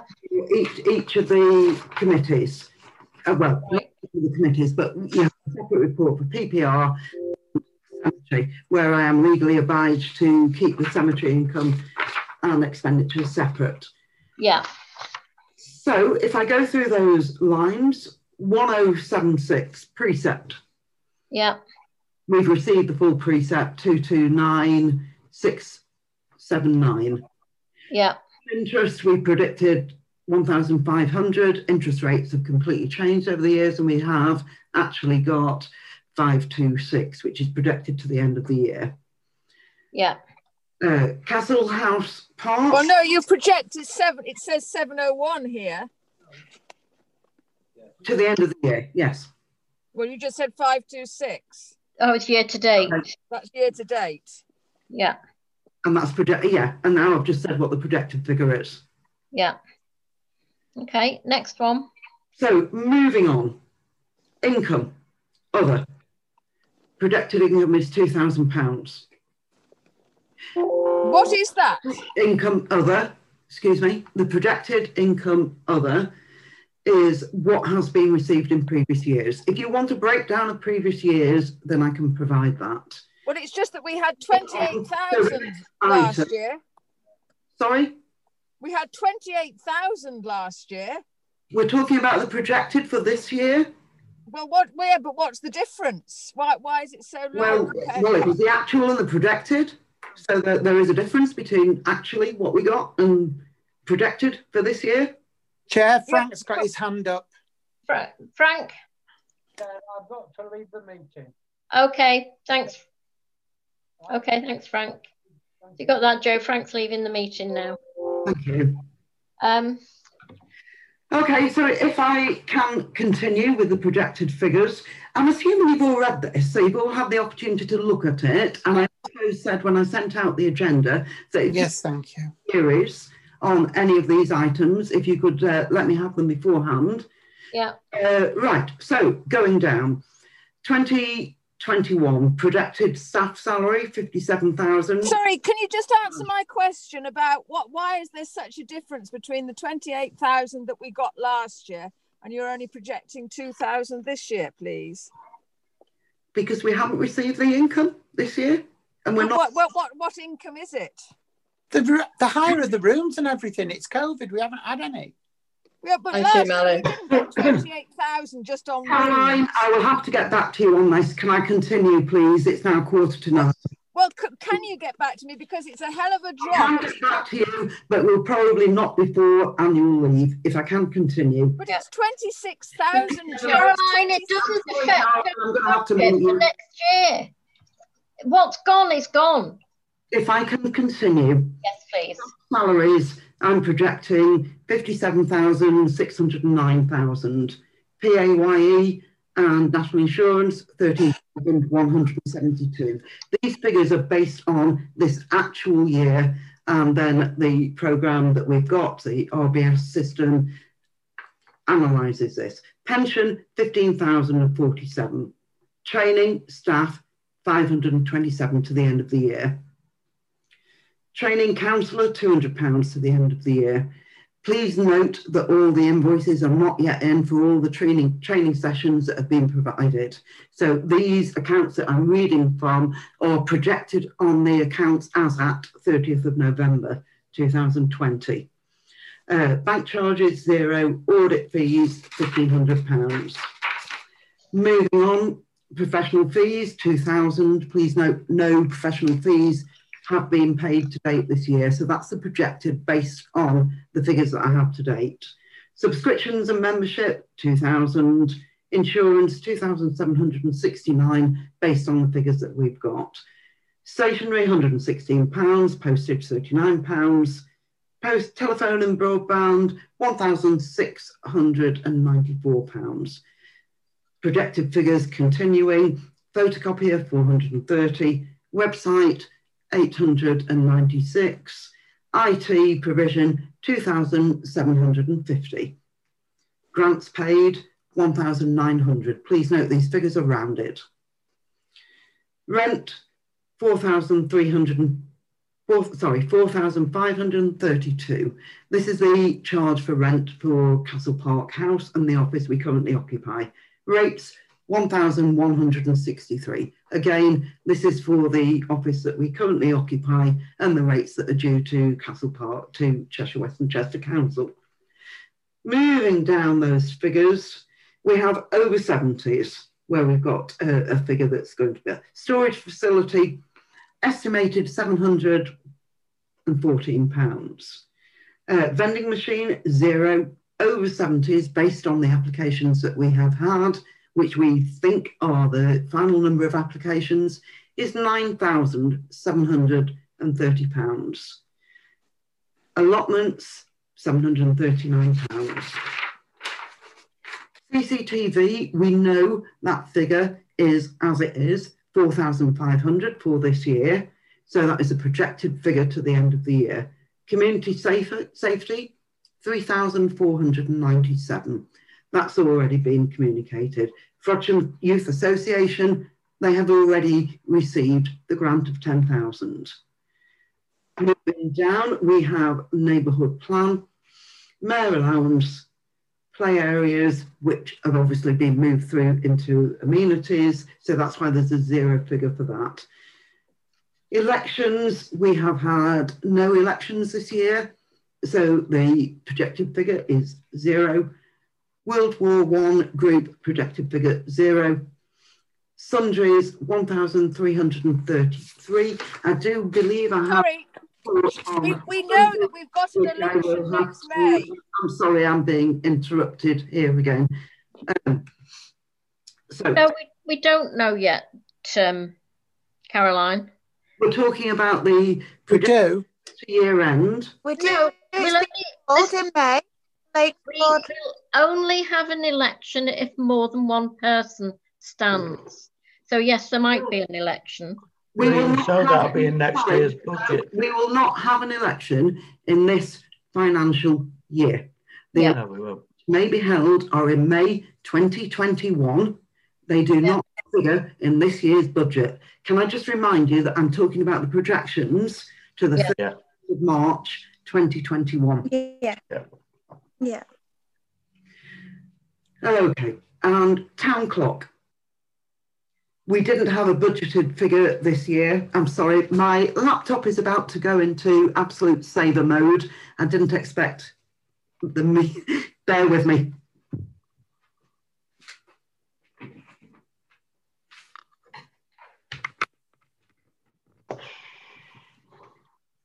Okay, so finally we have the figure for town clock. There was no budget for last year. We didn't anticipate that there was going to be an issue, but the expenditure is £885.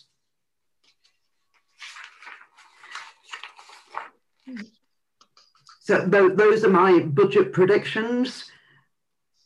I can only make those predictions based on what we've got in the accounts at the moment and what we anticipate will happen by the end of the year. Right. Jo, can I make a request? Go on. Jo? You can. Can we have the print size a bit bigger for us blind folk? Absolutely. Thank you.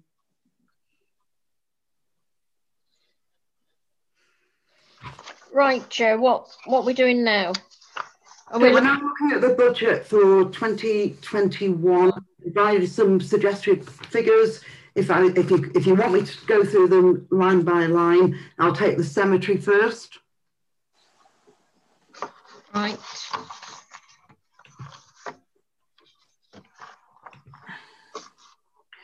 So looking at the cemetery first, obviously this is for you guys to agree. I'm looking at first item line, income from burial fees. Yeah. Next year, 21-22, I anticipate to be £18,000 based on this year. Right. It could be higher, could be lower. Obviously, it's a unpredictable figure. Yeah. Memorials. Last year, we had an income of £805. This year is not yet over, so I'm just want to put in a figure of £1,000 for memorials. Right. Oh, can we up that? Because if we're maybe doing two memorial gardens, I think that should be higher. Can I just set back? We're talking about income. Oh, right. Sorry. Yeah. And it's only for the cemetery. Thank you. Okay. So if we move on there, we have a total projected income for the cemetery of £19,000. Yeah. Against that, we have rates, which are, I predict, £1,450. These are the rates that Cheshire West and Chester Council charges. They're not negotiable. Maintenance. Maintenance fees are largely taken out of the service level agreements. There are from time to time additional maintenance costs, for example, returfing of a grave, where a grave sinks, the ground falls, and there's a cost there. I can't predict, nobody could predict what the land is going to do and at what point any of these graves may need topping up or returfing. So I'm putting in a figure of that for £2,000. Yeah. Waste removal. These are costs that aren't negotiable or movable. We need to remove the waste from the soil bin, which is the earth removed from the graves, and the flowers and the memorials that are left on the graves that subsequently need to be removed. This is all recycling waste and is not negotiable. It has to be done at the cemetery.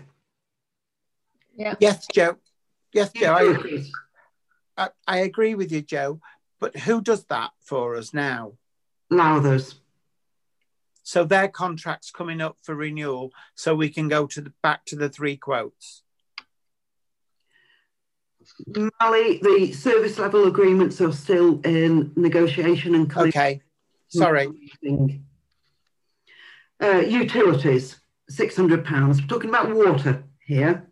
So there's a standpipe. There are various standpipes within the cemetery for people visiting their loved ones to access water. The cemetery building has an electricity supply that needs to be maintained. There is a toilet at the cemetery that needs to be maintained, needs to be looked after, needs a water supply and a hot water supply. Finally, sundries. I put down £400 for 21-22 for sundries.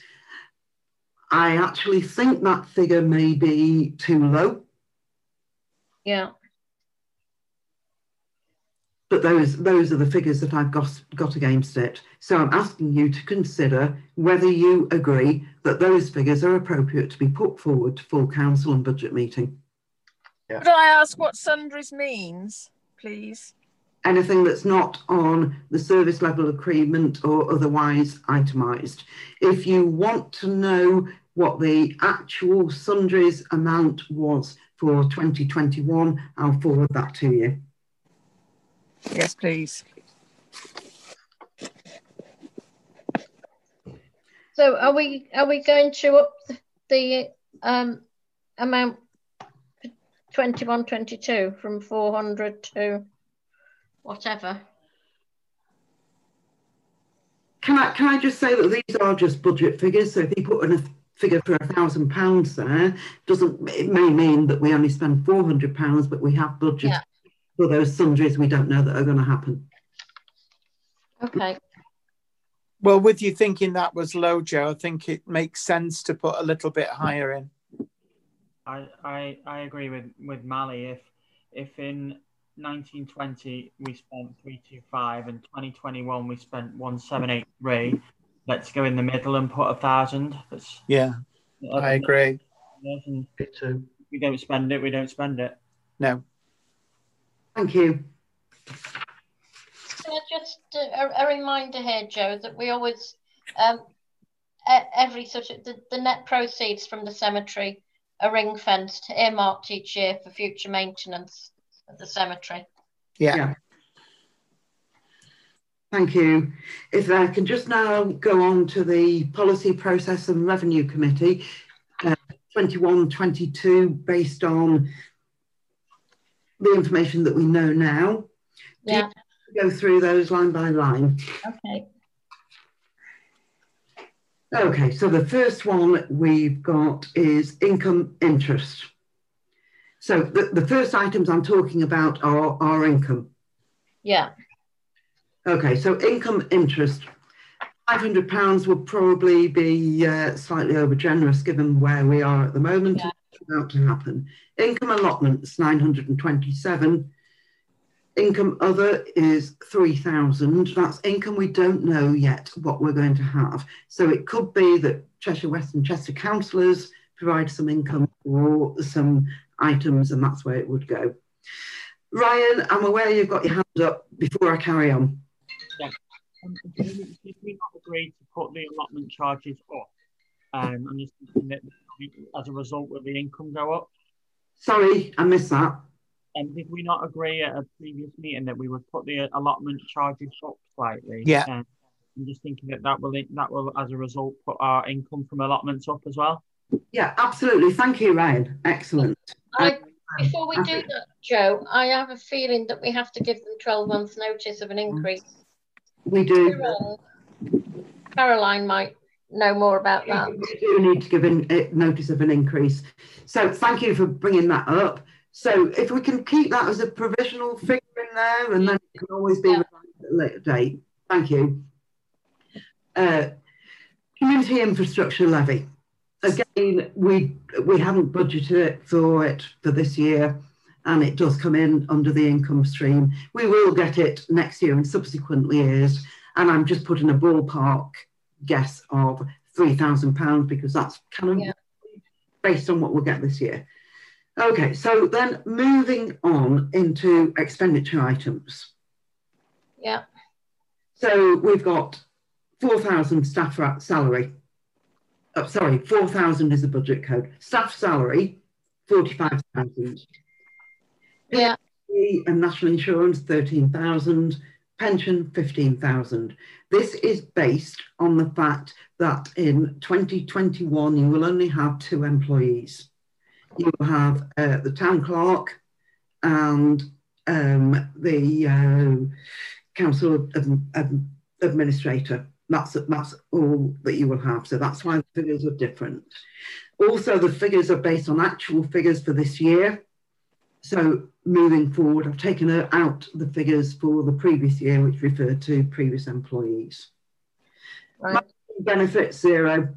Expenses, staff other, 0. Training staff, 1,200. Yeah. Training for councillors, £1,000. And then audit fees, 1,500. If you will note that we haven't had all the audit fees in for this year yet. Professional fees, 2,000. Subscriptions and membership, 2,200. Insurance, 2,800. Stationery, £200. Postage, £150. Again, please note that this year we've spent £87 so far in stationery and £30 on postage. So again, these are figures to go into the budget which may not necessarily be spent. Telephone and broadband 2,000, photocopier 720, website £1,500. This is for website administration, which is carried out by Rabbit Digital.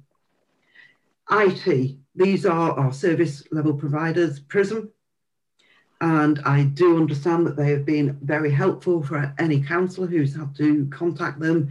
Caroline, they recently helped you set up a new iPart.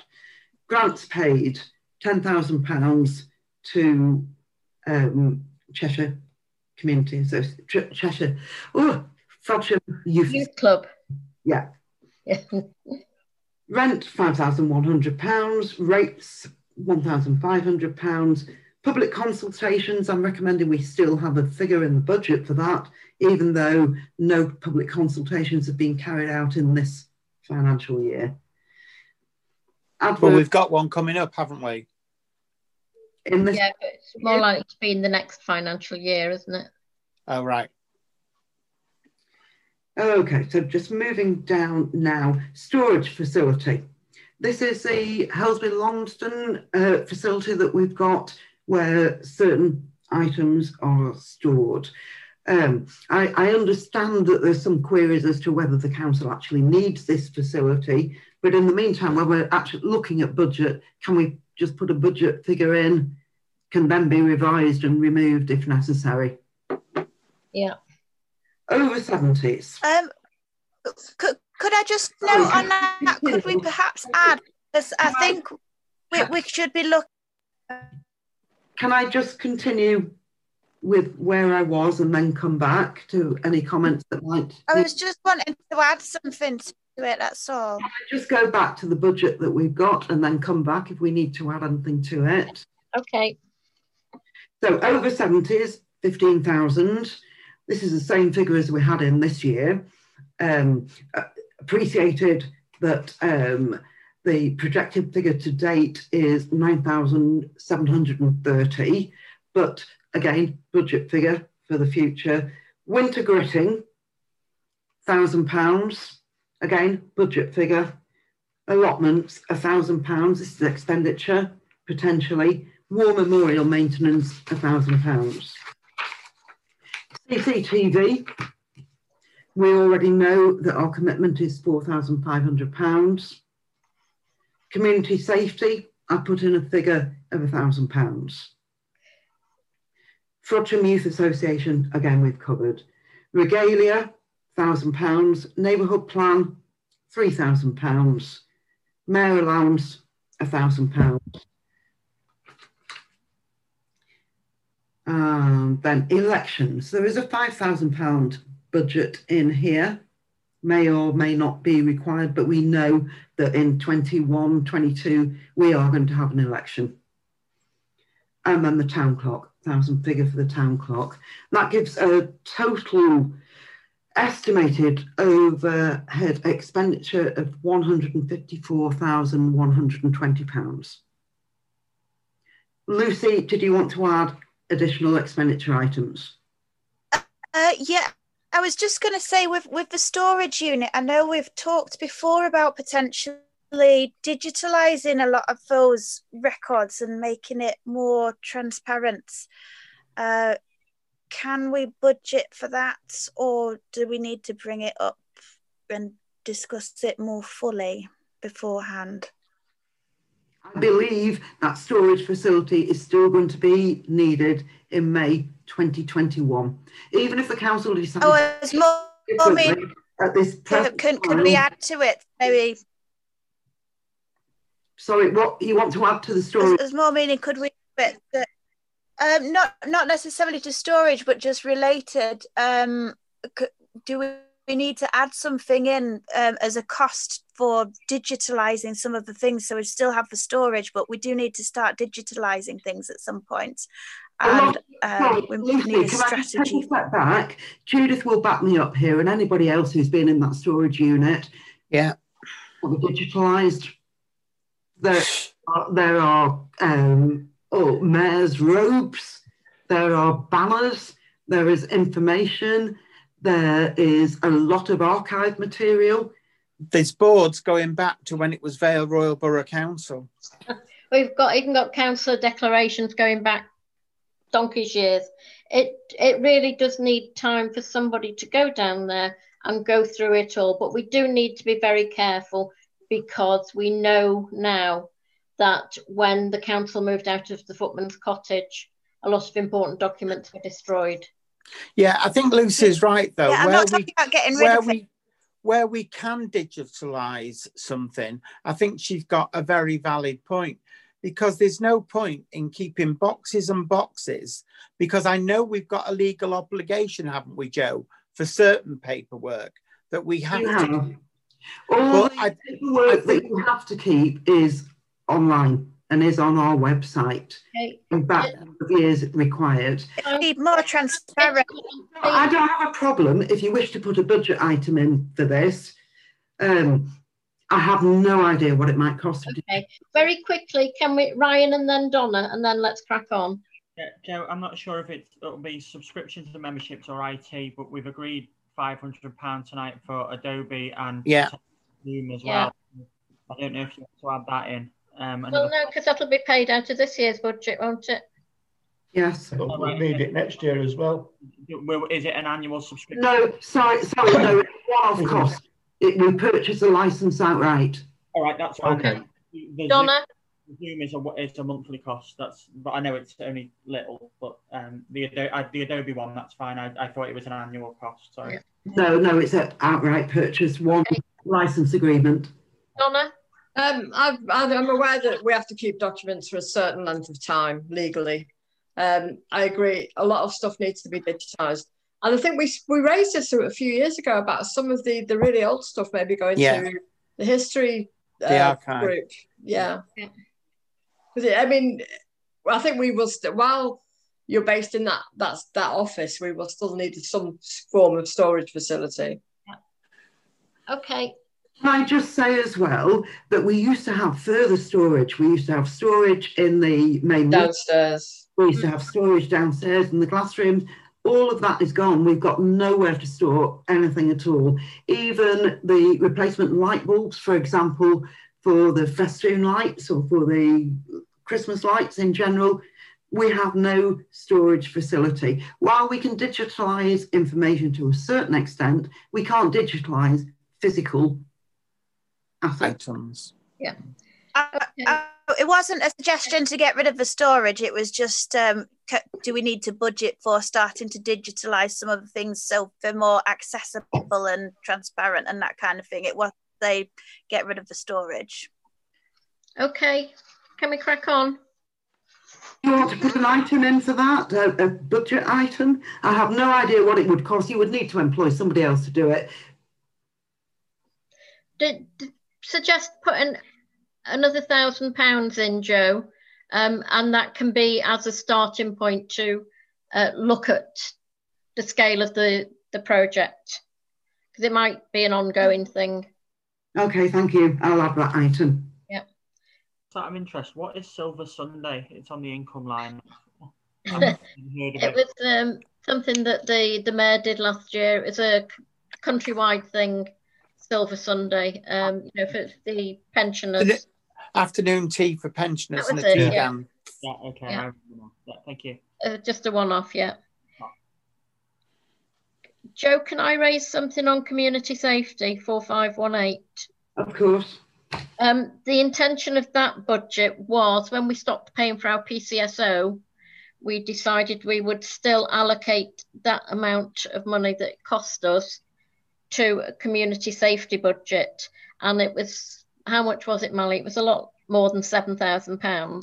12,500. 12,000. But we then said that the 4,500 for the CCTV should come out of that budget, so that's leaving us with the 7,000. So we need 7,000 going in again this year for community safety. Because we always promised the PCSO that we would support some kind of community safety event with that. Yeah, and I know he's got things that he needs for the kids that he can't afford. So if we could put that budget in, and then he can approach council to get some sort of funding. Yeah. ago. I think we used it this year to buy the portable smiley Sid. Okay, not a problem. So we're going to put 4518 community safety 7,000. Yes, please. Thank you.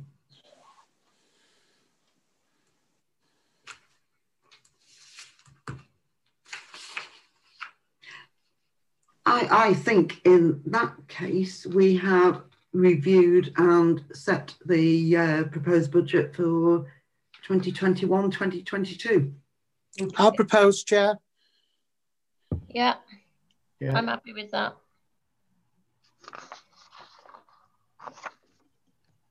I'm happy with that. Vote on that, please. Bill, are you voting? Welcome. Yeah. Thank you. That's all in favour. Okay. Thanks, Joe. Thank you.